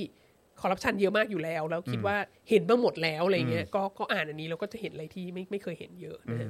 อีกส่วนหนึ่งคือแบบโครงสร้างของคำอธิบายของเขาว่าว่าอะไรมันเกิดขึ้นเนี่ยเอ่อ ซึ่งเราคิดว่าน่าสนใจมาก แล้วเราเราแล้วเราก็อ่านงานวิชาการที่พูดถึงสิ่งนี้อะมาหลายชิ้นแล้ว แต่ว่า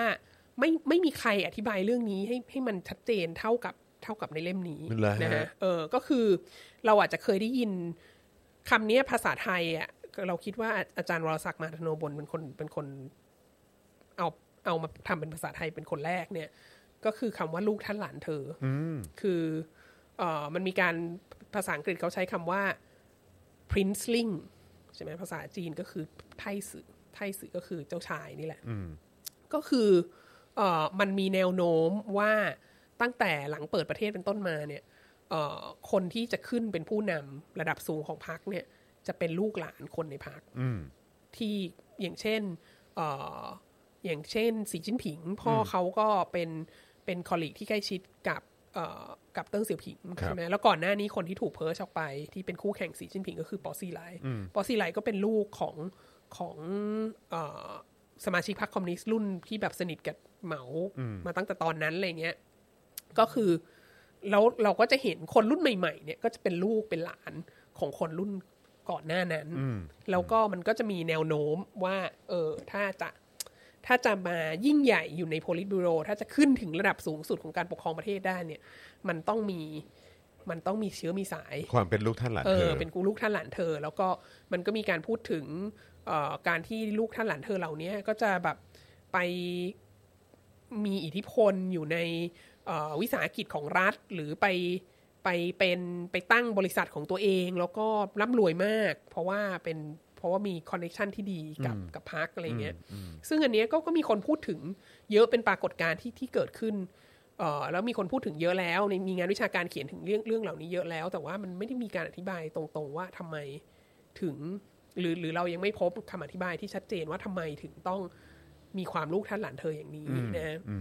แล้วเขาอะก็อธิบายขึ้นมานะเขาก็อธิบายมาชัดเจนมากเลยก็คือว่า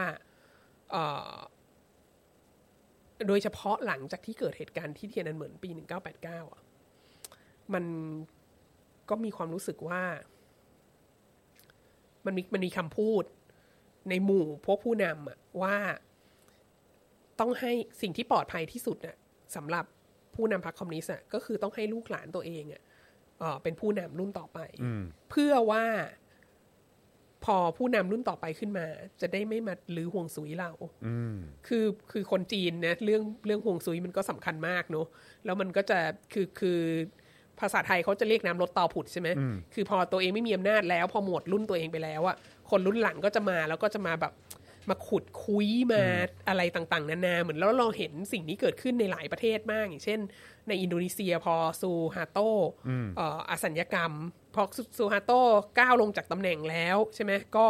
ก็มีมีรุ่นใหม่เข้ามาแล้วก็ประเทศก็ดีมอคร a ไทส์แล้วพอซูฮาโตอสัญญกรรมแล้วก็มีการขุดคุยอะไร แล้วก็เลยทำให้เรื่องการสังหารหมู่ในปี 1965 1966 ที่สุฮาโตเข้ามามีอำนาจเนี่ย มันได้รับการโดนศึกษาแฉโน่นนี้นั้นแฉจนตอนตอนนี้จะ เข้าระดับเจโนไซด์แล้วอะไรเงี้ยหรืออย่างบ้านเราที่เห็นชัดๆก็เอาแบบจอมพลถนอมอะคือพอจอมพลสฤษดิ์อสัญญกรรมแล้วอะจอมพลถนอมขึ้นมาก็มีการแบบแล้วเผด็จการรุ่นหลังๆอะก็มีการขุดคุยก็คือจอมยกตัวอย่างจอมพลสฤษดิ์เป็นแบบว่าเป็น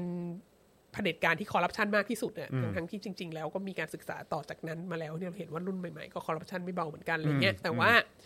เอ่อการใช้ผู้นำที่ตายไปแล้วอะ มา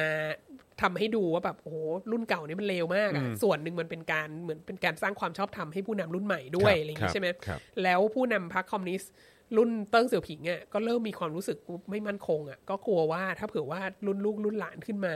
แล้วมันไม่ได้มีความผูกพันกับเรา มันไม่ได้เป็นลูกหลานเราอะเดี๋ยวมันจะไปลื้อห่วงซุยลื้อห่วงซุยก็คืออย่างนี้แหละก็คือขุดไอ้ความชั่วร้ายต่างๆ ที่ทำมา แล้วมันก็จะทำให้เราแบบดูไม่ดีอะไรเงี้ยเสื่อมเสียเออทำให้เราเสื่อมเสียดังนั้นเนี่ย เราต้องให้คนที่แบบเป็นลูกเป็นหลานเราอะเพราะถ้ามันมาขุดเราอะมันก็เสียหายกับมันด้วย ดังนั้นมันมันต้องอินเวสในการพยายามรักษาภาพลักษณ์ที่ดีของเราเพราะเราเป็นพ่อมันอะไรอย่างเงี้ยนะโอ้โหเออมันก็เลยยากนะมันก็เหนื่อยเหมือนกันนะใช่เออใช่ซึ่งเราคิดว่า คืออยากคือนอกจากจะมีอำนาจแล้วก็คือหลังจากหมดอำนาจแล้วก็ต้องดูดีด้วยอ่าใช่คือมันเป็นเรื่องที่ยากมากเลยนะ แล้วแต่ว่าก็ก็ต้องทำกันให้ได้เนอะคือแบบเจะทำยังไงให้เราไม่ต้องลงจากหลังเสืออะว้าวเพราะว่าความนี่คือความเผด็จการไง คือเผด็จการน่ะถ้าลงจากหลังเสือเมื่อไหร่อะถ้าไม่มีอำนาจเมื่อไหร่ก็คือมีคนรอเช็คบินเยอะมาน้กอยอยู่ไงแล้วฮะเออ แล้วแบบคนเราจะทำยังไงอะคือ ถ้าตายแล้วมันก็ต้องลงจากหลังเสือไหมอะถ้าตายแล้วมันก็ไม่สามารถทำอะไรต่อได้ดังนั้น วิธีการที่จะแบบตายแล้วก็ยังไม่ต้องลงจากหลังเสือก็คือให้ลูกอะมารับช่วงต่อมารับช่วงต่อ แล้วก็ยังอยู่บนหลังเสือตัวนั้นต่อไปอะไรเงี้ยอันนี้คือจุดเริ่มเริ่มต้นไอเดียเนี้ยทีนี้ พอไอเดียนี้มาเนี่ย มันก็เลยนำไปสู่พัฒนาการของรุ่นต่อมาที่มันไม่ค่อย ที่มันไม่ค่อยเท่าเทียมกันเท่าไหร่ มันก็นำไปสู่การสร้างด y น a สตี้การสร้างราชวงศ์ของแต่ละคน ราชวงศ์ศรีราชวงศ์เอ่อเติ้งราชวงศ์เจียงอะไรเงี้ย ที่แบบว่าเอ่อสืบทอดทายาทเครือข่ายอะไรเงี้ยแล้วมันก็นำไปสู่การเลือกปฏิบัติที่ไม่ที่ไม่เท่าเทียมกันครับผมแล้วเขาก็เขาก็ยกตัวอย่างขึ้นมาเคสที่แบบแหม่ว่าช่างน่าแปลกใจจังเลยเออเคสที่เคสที่แบบปราบปราบคอร์รัปชันใช่ไหมแล้วมันมีคนที่คนสองคนที่ที่ถูกกล่าวหา ว่าคอร์รัปชันในลักษณะเกือบเหมือนกันเป๊ะเลย แต่ว่าคนหนึ่งอะเป็นญาติของเจียงเสือหมินก็คือโดน ให้จำคุกตลอดชีวิต แต่อีกคนหนึ่งอะไม่ได้เป็นญาติกับใคร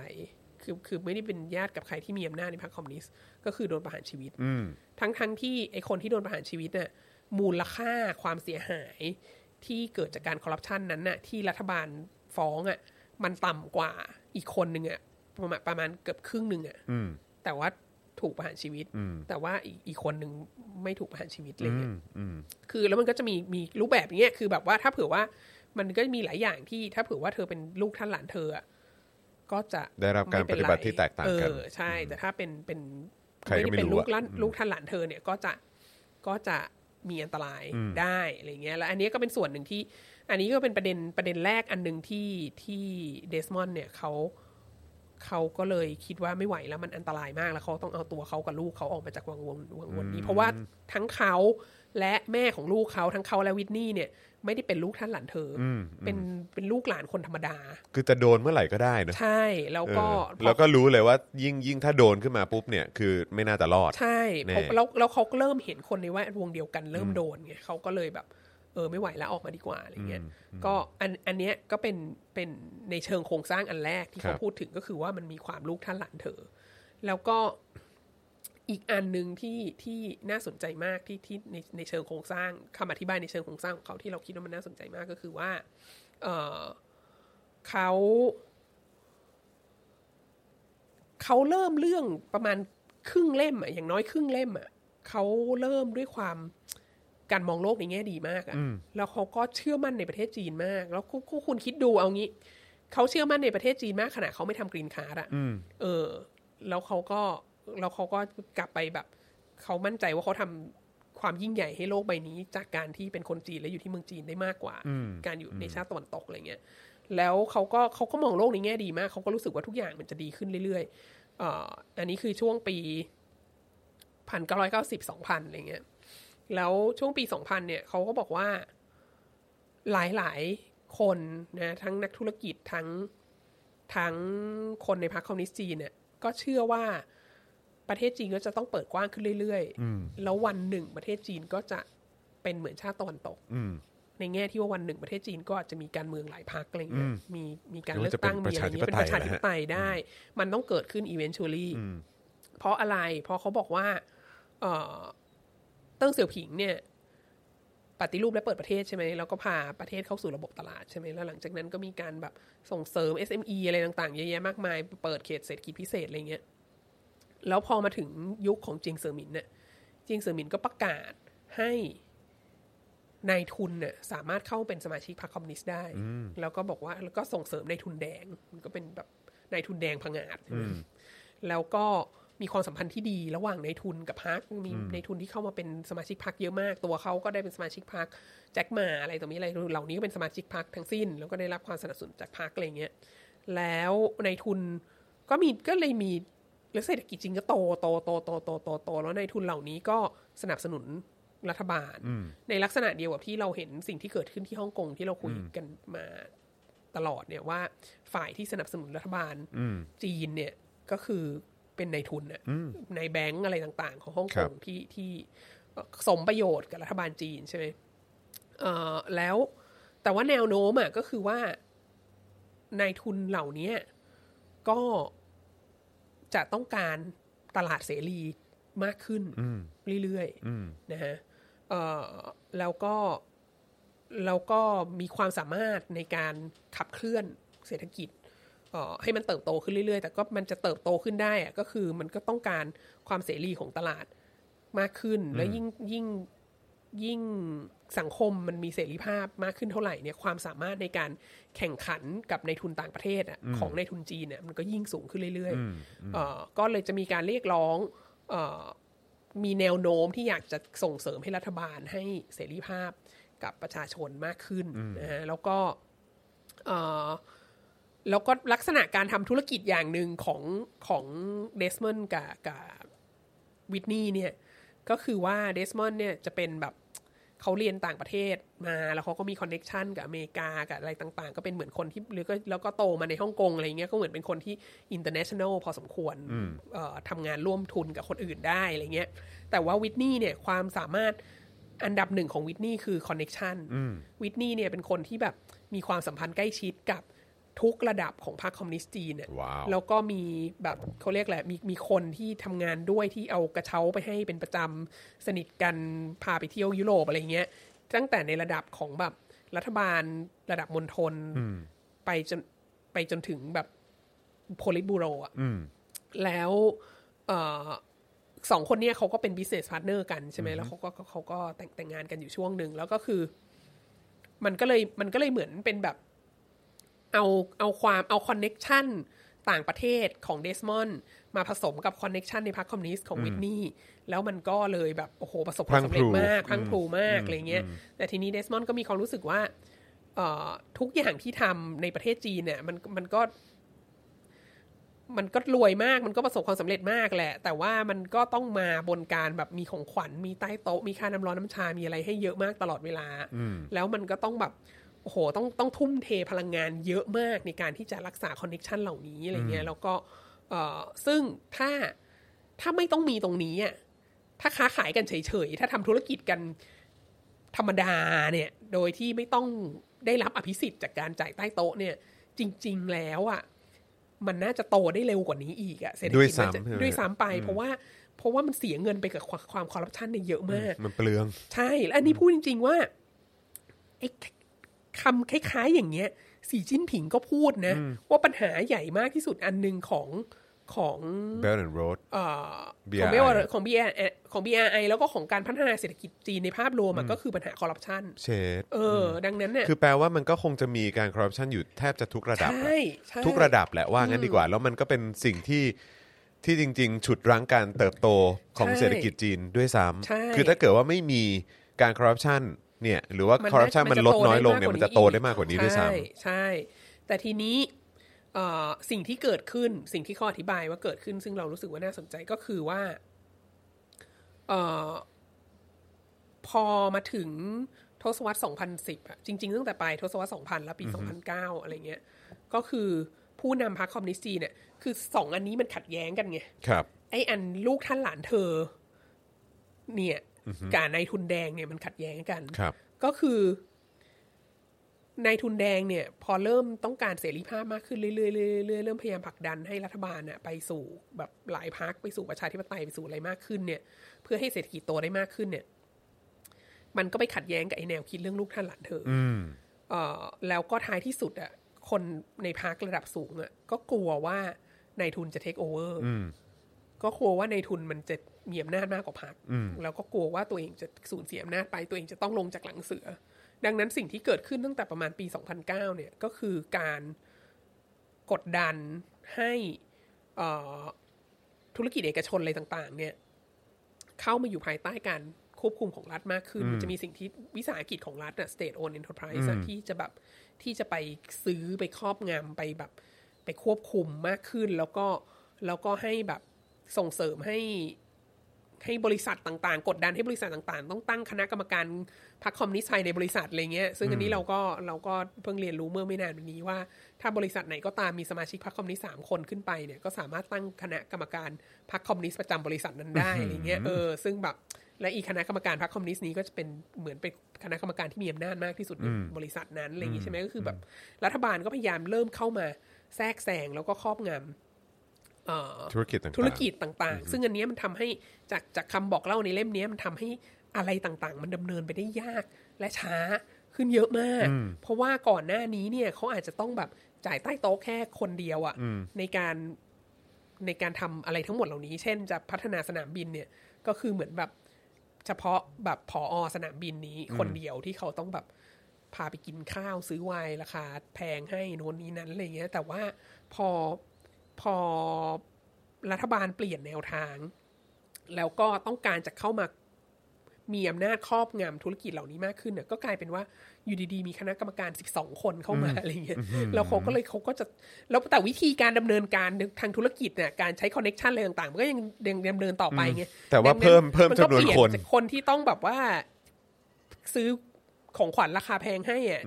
ซื้อนาฬิกาให้ เออ จากหนึ่งคนเป็นสิบสองคนอะไรเงี้ยเออแล้วมันจากเรือนเดียวช้าเป็น12เรือนอะไรแล้วมันเงี้ยก็ช้าแล้วมันก็ยากแล้วมันก็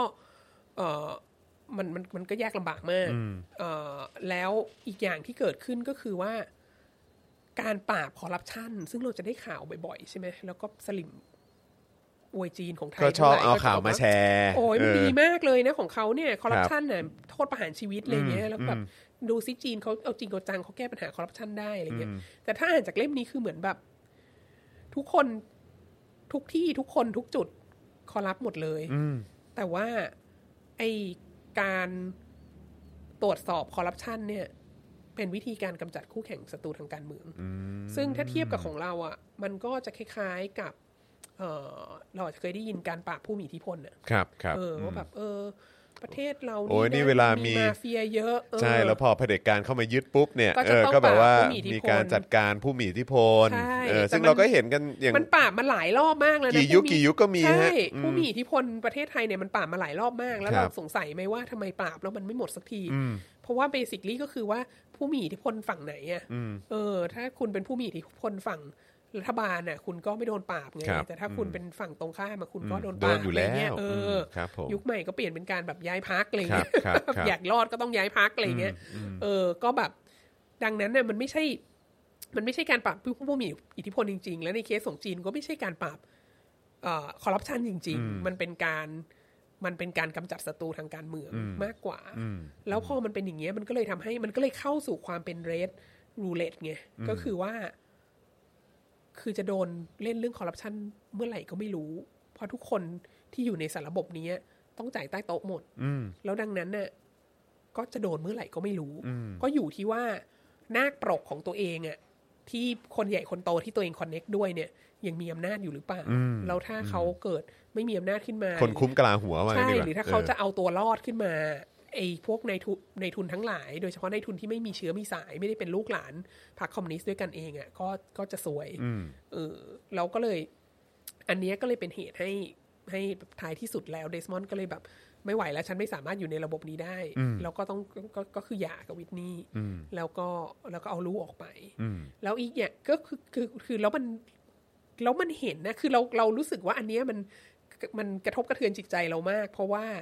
ปีที่เขายกขึ้นมาว่ามันเป็นปีที่มีจุดเปลี่ยนน่ะที่สำคัญของทัศนคติอันนี้อะว่าแบบเฮ้ยเราปล่อยให้พรรคคอมมิวนิสต์จะปล่อยให้นายทุนแดงอะ มันโตกว่านี้ไม่ได้แล้วนะ อะไรเงี้ยพรรคต้องพรรคต้องไปแบบ take over อะไรเงี้ย มันคือปีสุดท้ายที่การตัวเลขการเติบโตทางเศรษฐกิจของจีนเนี่ยเป็นสอง digit ปี 2009เนี่ยเป็นปีสุดท้ายที่ที่ ที่เกิน 10%เปอร์เซ็นต์แล้วหลังจากนั้นมันก็ drop ลงมา มันก็ drop ลงมาอย่างต่อเนื่องครับ ผมเออที่ที่เราพูดถึงในในรายการนี้หลายหลายครั้งแล้วใช่อะครับเออแล้วเราก็แบบเออใช่มันก็แบบมันก็สะท้อนจริง ๆอะแล้วมันมันอ้างอิงได้เลยเนาะใช่ใช่แล้วก็ แล้วเราก็สงสัยมาตลอดว่าแบบ คือถ้าบอกว่าสีจิ้นผิงไม่เหมือนคนอื่นน่ะซึ่งสีจิ้นผิงก็ไม่เหมือนคนอื่นจริง ๆ แต่ว่าไอการดรอปอันเนี้ย มันไม่ได้มา มันไม่ได้มาที่สีจิ้นผิง มันไม่ได้มาตอนสีจิ้นผิงเข้ามา สีจิ้นผิงเข้ามาเป็นประธานาธิบดีปี 2013อะแต่ว่ามันเริ่มดรอปตั้งแต่ยุคของหูจินเทาแล้วอะแล้วแล้วมันแปลว่า ผู้นำตั้งแต่รุ่นหูจินเทาก็ก็เริ่มมีความคิด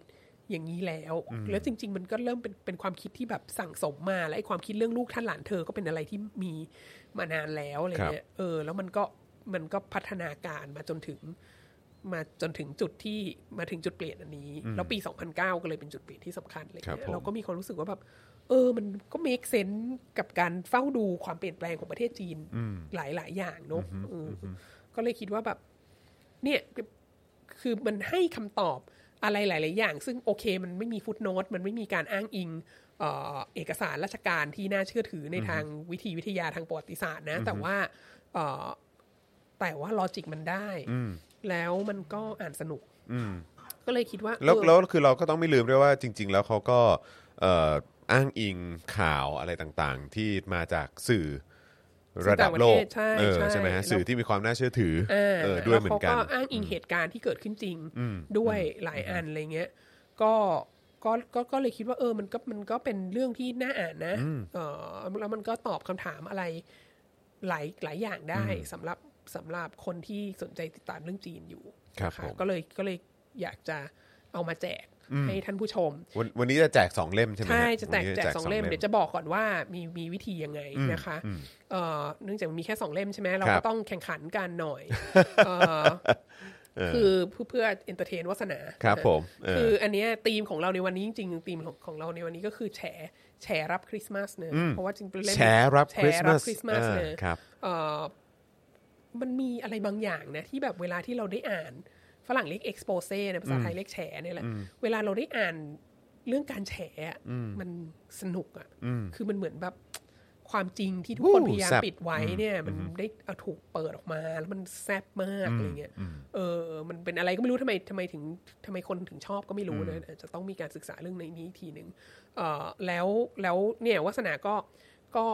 มีความสุขกับการอ่านการแฉในเล่มนี้มาก แล้วก็อยากมาแบ่งกับท่านผู้ชมใช่คไหรัมบครับเราก็เลยอยากให้ท่านผู้ชมที่สนใจอยากจะได้เล่มเนี้ยให้เขียนเข้ามาในในคอมเมนต์นะฮะของรายการนี้ครับ ตอนนี้นะ เออ ตอนนี้ตอนนี้หรือว่าไม่ไม่หลังให้จเริ่บมรายเขียกานรหลังจบรายการให้เริ่มโอเคเขียนตอนตั้งแต่เที่ยงเป็นต้นไป โอเค ตั้งแต่เที่ยงเป็นต้นไป อันนี้ใช่อันนี้อันนี้จะเฉพาะใน YouTube หรือ Facebook ครับ เอเอออ เอาไหนดีเอาไหนดี เราควรจะต้องเอาทั้ง YouTube ทั้ง Facebook ใช่ไหมเพราะว่ามันอ่ามันเดี๋ยวมันจะไม่ยุติธรรม โอเคได้แต่ว่าครับขอความกรุณาว่าแต่ละท่านน่ะเขียนมาแค่อันเดียวครับ ผม ถ้าท่านถ้าเราพบว่าท่านเขียนมากกว่าหนึ่งอันเนี่ยท่านจะตัดถูกตัดถูสิทกธิ์ตัเลดยสิทธิ์นะคะนะโอเคขอให้เขียนมาแค่อันเดียวครับนะฮะต้องเป็นเมมเบอร์ไหมไม่ต้องไม่ต้องไม่ต้อง เขียนเขียนแค่อันเดียว แล้วก็เขียนเฉพาะถ้าเขียนใน YouTube ก็เขียนใน YouTube ถ้าเขียนใน Facebook ก็เขียนในอ่า Facebook ก็คือเดี๋ยวอาจารย์วัฒนาจะไปดูทั้งสองอันแหละ เดี๋ยวทีมงานจะดู อ่าโอเค เดี๋ยวทีมงานดูอ่าใช่ใช่ใช่ก็เดี๋ยวอ่าเดี๋ยวอ่านั่นแหละเออเพราะยังไงใช่ใช่เดี๋ยวต้องให้อาจารย์วัฒนาใช่มาใช่เลือกด้วยแหละถูต้ใช่งไหมก็คือให้แล้วก็ให้ส่งได้เฉพาะระหว่างเที่ยงถึงบ่ายสามโมงวันนี้ อ๋อโอเคเออโอเค เที่ยงถึงบ่ายเที่ยงสามถึงวันบ่ายนี้นะสามโมงวันนี้ตามเวลานะไทยนะฮะคะค่ะเชื่อว่าอาจจะมีใช่คุณผู้ชมในต่างประเทศด้วยเหมือนกันค่ะเออครับเอ่อแล้วแล้วก็สิ่งที่ให้เขียนก็คือว่า ท่านเนี่ย อยากจะฟังใครแฉใครสำหรับคริสต์มาสนี้ สมมุติว่ากำลังเขียนส่งให้เซนต้าอยู่ครับว่าถ้าเซนต้าให้ของขวัญได้ให้ของขวัญได้เนี่ย ท่านอยากจะให้ใครเออมาแฉใครเออที่จะแซบที่สุดเออนะอย่างเช่น อยากให้คุณปาล์มมาแฉคุณจอย ครับผอะไรมอย่างนี้ หรือ เออจริงๆอันนั้นมันก็เกิดขึ้นอยู่เรื่อยๆอยู่แล้วนะฮะเรื่อยๆใช่ไหม เออครับผหม รือว่าอยากให้เอ่ออยากให้คุณปารีนาอืม แฉคุณศิระ อ่า อะไรแบบนี้ อืม หรือก็อาจจะแฉ แฉวงการก็ได้นะ อืม อย่างเช่นเอออยากให้คุณ อภิสิทธิ์เนี่ย แฉพักประชาธิปัตย์อ่าอะไรเงี้ยอะไรคืแบบอนี้คือคนที่จะแฉก็คงจะต้องเป็นคนนะเออเอเอออธรรมนัตแฉพปชรอะไรอย่างงี้ แต่อาจจะแฉพักเออออาจจะแฉเอ่อกลุ่มคนเอออาจจะแฉสถาบัน บางแห่งเออออะไรเงี้ยอือฮึก็ได้ครับหรือผมอาจจะแฉคนด้วยกันเองก็ได้ก็ได้ครับนะผคะมอืมเออหรืออยากให้แมวไอแซคมาแฉอาจารย์วัฒนาอะไรเงี้ยเออแล้วก็ก็ เออนี่แหละครัก็บก็คือให้ให้คุณเสนอมา แล้วก็อาจจะเขียนอธิบายนิดนึงว่าทำไมคุณถึงคิดว่าอันเนี้ยมันจะแซบอ่าที่สุดะะคือนอกจากจะบอกแล้วว่าใครแฉใครก็คือเออขอเหตุผลด้วยใช่นะครับ แต่ย้ำนะครับว่าอ่าคนละหนึ่งคอมเมนต์เท่านั้นนะครับนะฮะคือถ้าเกิดว่าตอบหลายอันขึ้นมาเนี่ยจะโดนตัดสิทธิ์ขึ้นมาทันทีเลยนะครับใช่นะเพราะฉะนั้นก็เลือกได้เลยนะครับว่าจะเข้ามาคอมเมนต์นะฮะใน YouTube นะฮะของวาสนาละวาดเอ่อ คลิปนี้เนี่ยหรือว่าในเฟซบุ๊กนะฮะวาสนาละวาดเอ่อในในเทปตอนนี้นะครับใช่นะฮะก็คือมาเมนได้ เริ่มเริ่มตอนเที่ยงนะคะ เราจะเที่ยเริ่งมนัตรงตอนเที่ยงถึงบ่ายสามโมงวันนี้ เฉพาะวันนี้เท่านั้นค่ะนะครับนะฮะแล้วก็เดี๋ยวเราก็จะมาเอ่อติดตามกันว่าใครจะเป็นผู้โชคดี ค่ะ คุณขอรัตินันขออนุญาตถามว่า ครับคะว่าไงค่ะเดี๋ยวทางทาง YouTube ขอเป็นใน comment นะฮะ live chat เราเราไม่นับแล้วกันเนาะอ่าใช่ใช่ครับต้องเป็นใช่ comment นะครับเขียนในก็คือ commentนต์วันนี้เราจะจบรายการตอนประมาณเอ่อเที่เที่ยยงงค่ะเนี่ยแหละครับนะฮะค่ะเพราะว่าเดี๋ยวอาจารย์วัฒนามีมีภารกิจต่อด้วยค่ะนะครับก็เพราะฉะนั้นเราจะเริ่มให้คุณผู้ชมสามารถ comment เพื่อร่วมกิจกรรมนี้ได้เนี่ยนะครับนะฮะเที่ยงตรงเป็นต้นไปแล้วก็หมดเวลานะครับสำหรับกิจกรรมนี้เนี่ยก็คือบ่าย3ามโมงวันนี้นะครับ15 นาฬิกา นะครับของวันนี้เท่านั้นนะครับนะฮะเอ่อหลังจากจบไลฟ์นี้แล้วนะครับคุณผู้ชมนะครับไม่ว่าจะเป็นทั้ง YouTube หรือว่าจะเป็น Facebook ก็ได้นะครับ คุณจอนมีคนถามว่าพยายามโอนเงินผ่าน PayPal เขาบอกว่าไม่รับผ่านทางนี้แล้วเหรอครับ คืออะไร เหมือนว่าเหมือนว่าตอนนี้ PayPal จะมีแบบนโยบายอะไรใหม่ขึ้นมาอะไรแบบนี้นะครับนะฮะแต่ว่าก็เอ่อเห็นเห็นเอ่อคุณผู้ชมแนะนำช่องทางอื่นๆมาเหมือนกัน มันมีแอปอื่น มันมีแบบเว็บอื่นด้วยเหมือนกันนะครับถ้าคุณผู้ชมสนใจก็เดี๋ยวลองติดตามกันได้นะครับ แต่ว่าก็เอ่อขอบพระคุณคุณผู้ชมมากๆครับวันนี้ก็อยากให้คุณผู้ชมเนี่ยเติมพลังเข้ามาในวาสนาละวาดเยอะๆแบบรายวันนะครับนะฮะแล้วก็ใครที่สนใจก็เอ่อสามารถสนับสนุนเราแบบรายเดือนได้ด้วยเหมือนกันนะครับเอา 2 ช่องทางเลยครับคุณผู้ชมไม่ว่าจะเป็นเอ่อทางด้านเอ่อแบบ เอ่อเติมพลังแบบรายวันนะครับหรือว่าจะเป็นเติมพลังแบบเอ่อรายเดือนนะครับก็จะเป็นพระคุณอย่างยิ่งเลยนะครับ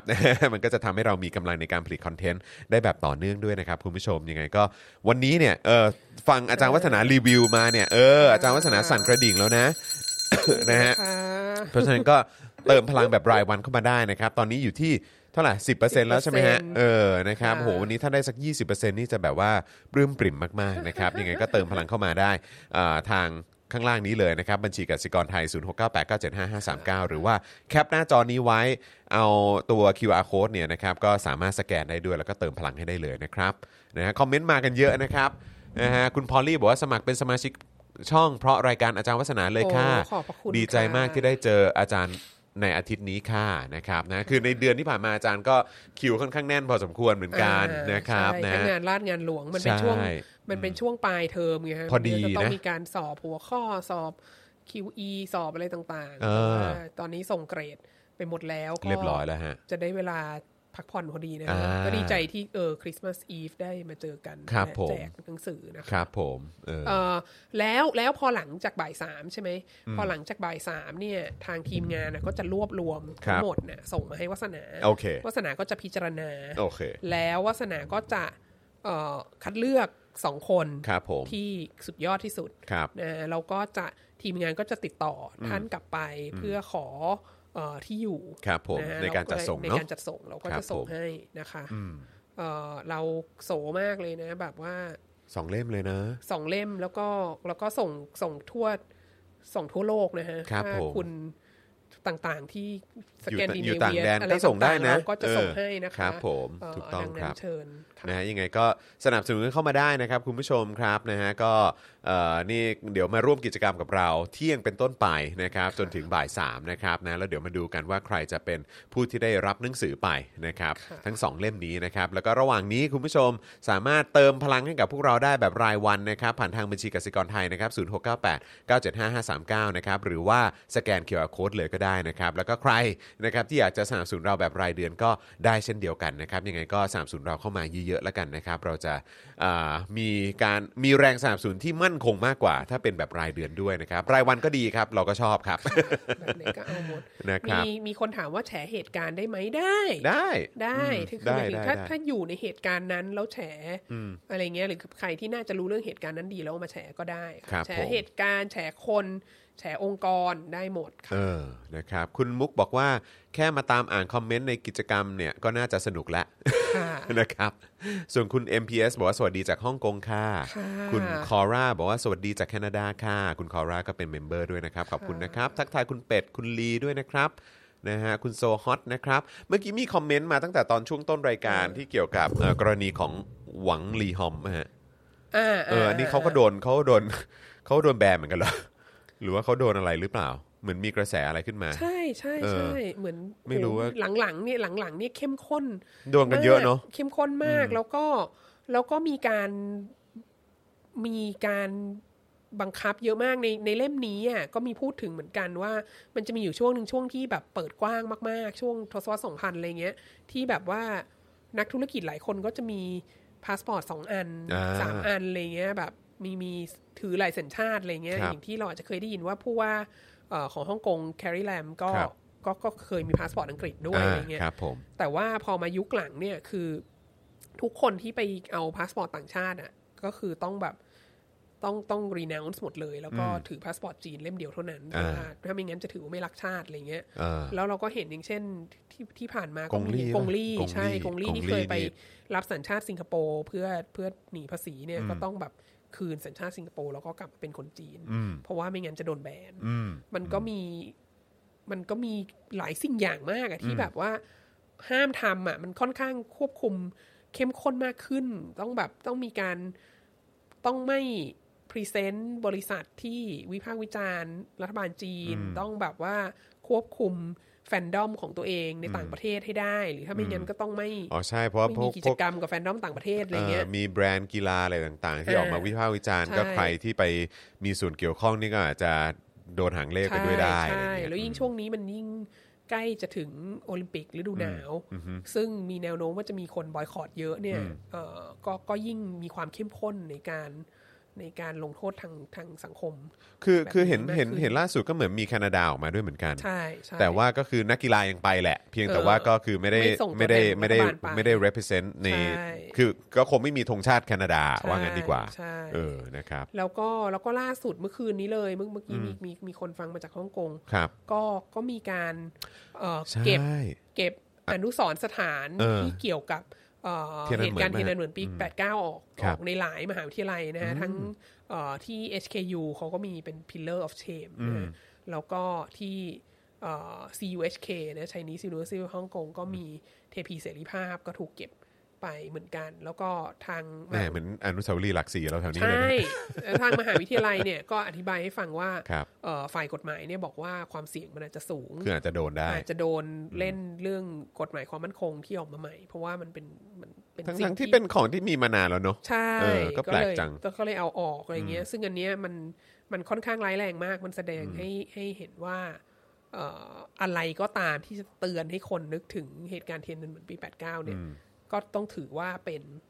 เป็นภัยต่อความมั่นคงทั้งหมดอืมก็ก็ก็ก็น่าสนน่าสนใจในสองระดับคืออหนึ่งก็คือเอ่อหนึ่งก็คือเราก็น่าจะพูดเรื่องเทียนนันเหมือนปี89กันเยอะๆ เพราะครัว่าบเขาไม่ผมชอบให้เราพูดใช่ไหมแล้วรู้สองเลยใช่ว่าจี้ว่าว่าแทงใจดำตรงไหนใช่แล้วสองก็คือน่าเป็นห่วงเสรีภาพทางวิชาการของมหาวิทยาลัยในฮ่องกงในฮ่องกงนะมากยิ่งขึ้นเอ่อมากยิ่งขึ้น ก็ก็ไม่รู้ว่าต่อไป จะเป็นอย่างไรนะในการพยายามรักษาแรงกิ้งหรือในการพยายามเอ่อมีปฏิสัมพันธ์อะไรต่างๆ กับกับมหาวิทยาลัยทั่วโลกเนี่ยจะจะเป็นยังไงนะฮะก็ก็ก็ให้กำลังใจคอลลีกเราก็เราก็มีเพื่อนที่ก็ยังอยู่ที่ฮ่องกง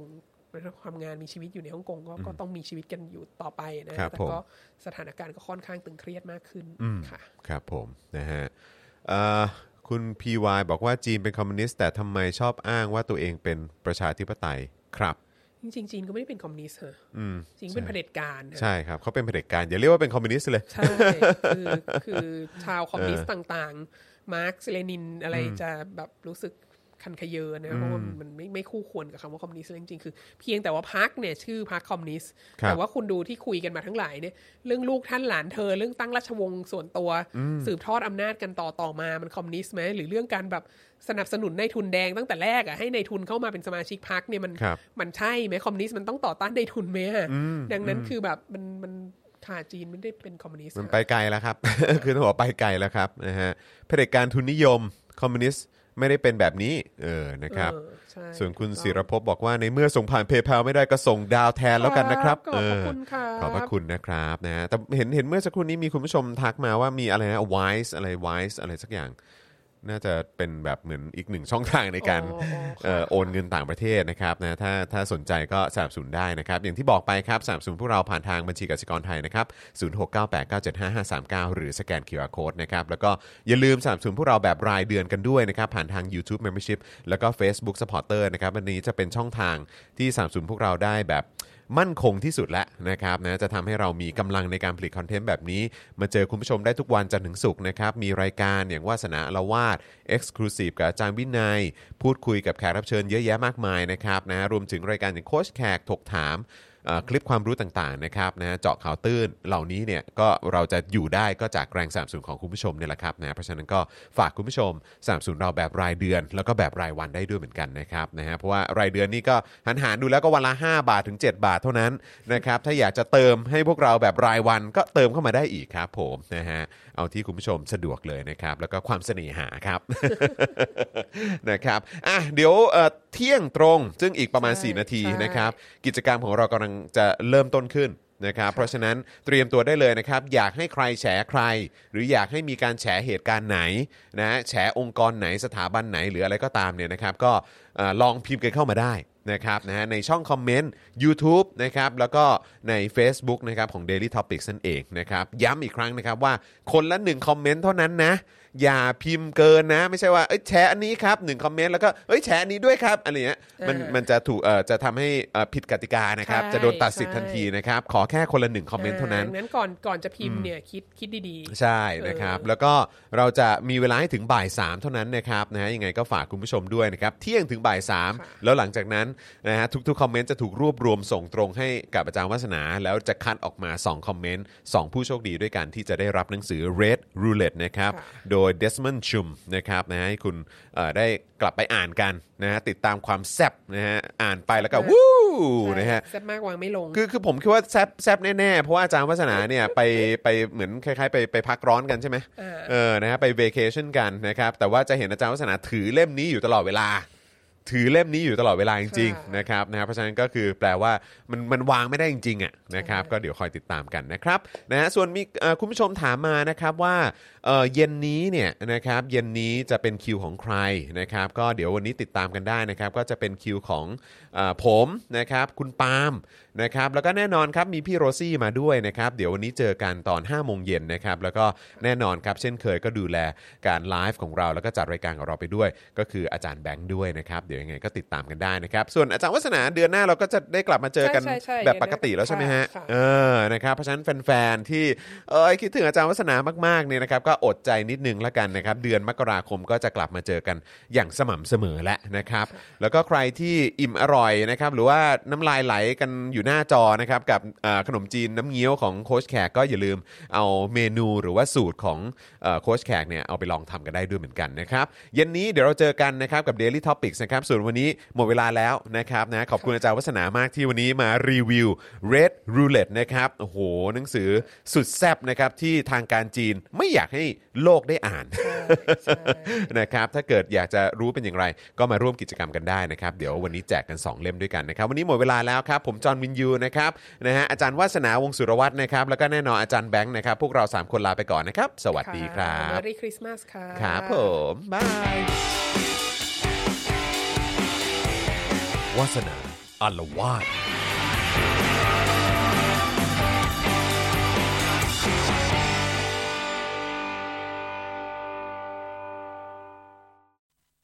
คุณผู้ชมที่อยากจะสนับสนุนเราผ่านทาง YouTube Membership นะครับ ง่ายนิดเดียวครับ แค่กดปุ่มจอยที่อยู่ข้างปุ่ม subscribe ใน YouTube Channel ของเรานะครับ เมื่อกดปุ่มจอยแล้วก็เลือกได้เลยนะครับว่าอยากจะสนับสนุนเราในแพ็กเกจไหน หลังจากนั้นก็เลือกวิธีในการชำระเงิน และเข้าไปกรอกรายละเอียดให้ครบถ้วนนะครับ แล้วก็กดปุ่ม subscribe ครับ แค่นี้คุณก็เป็น member ของ Spoke Dark TV แล้วครับสำหรับคุณผู้ชมที่อยากจะเป็น supporter ให้กับพวกเรานะครับ คลิกเข้าไปที่หน้าแฟนเพจของ Spoke Dark TV และรายการในเครือของเราครับ แล้วกดปุ่ม Become a supporter นะครับ หรือกดปุ่ม Support Now ใต้คลิปรายการของเราก็ได้นะครับ แล้วเข้าไปเลือกเลยนะครับว่าจะชำระเงินทางไหนครับ ไม่ว่าจะผ่านบัตรเครดิตเดบิต เครือข่ายโทรศัพท์มือถือหรือ Wallet ต่างๆ ก็ง่ายนิดเดียวนะครับพอคลิกเข้าไปแล้วนะครับก็อย่าลืมใส่ข้อมูลและรายละเอียดให้ครบถ้วนนะครับพอครบถ้วนวนแล้วก็กดปุ่ม subscribe ครับ แค่นี้คุณก็เป็น supporter ของ Spoke Dark TV แล้วครับ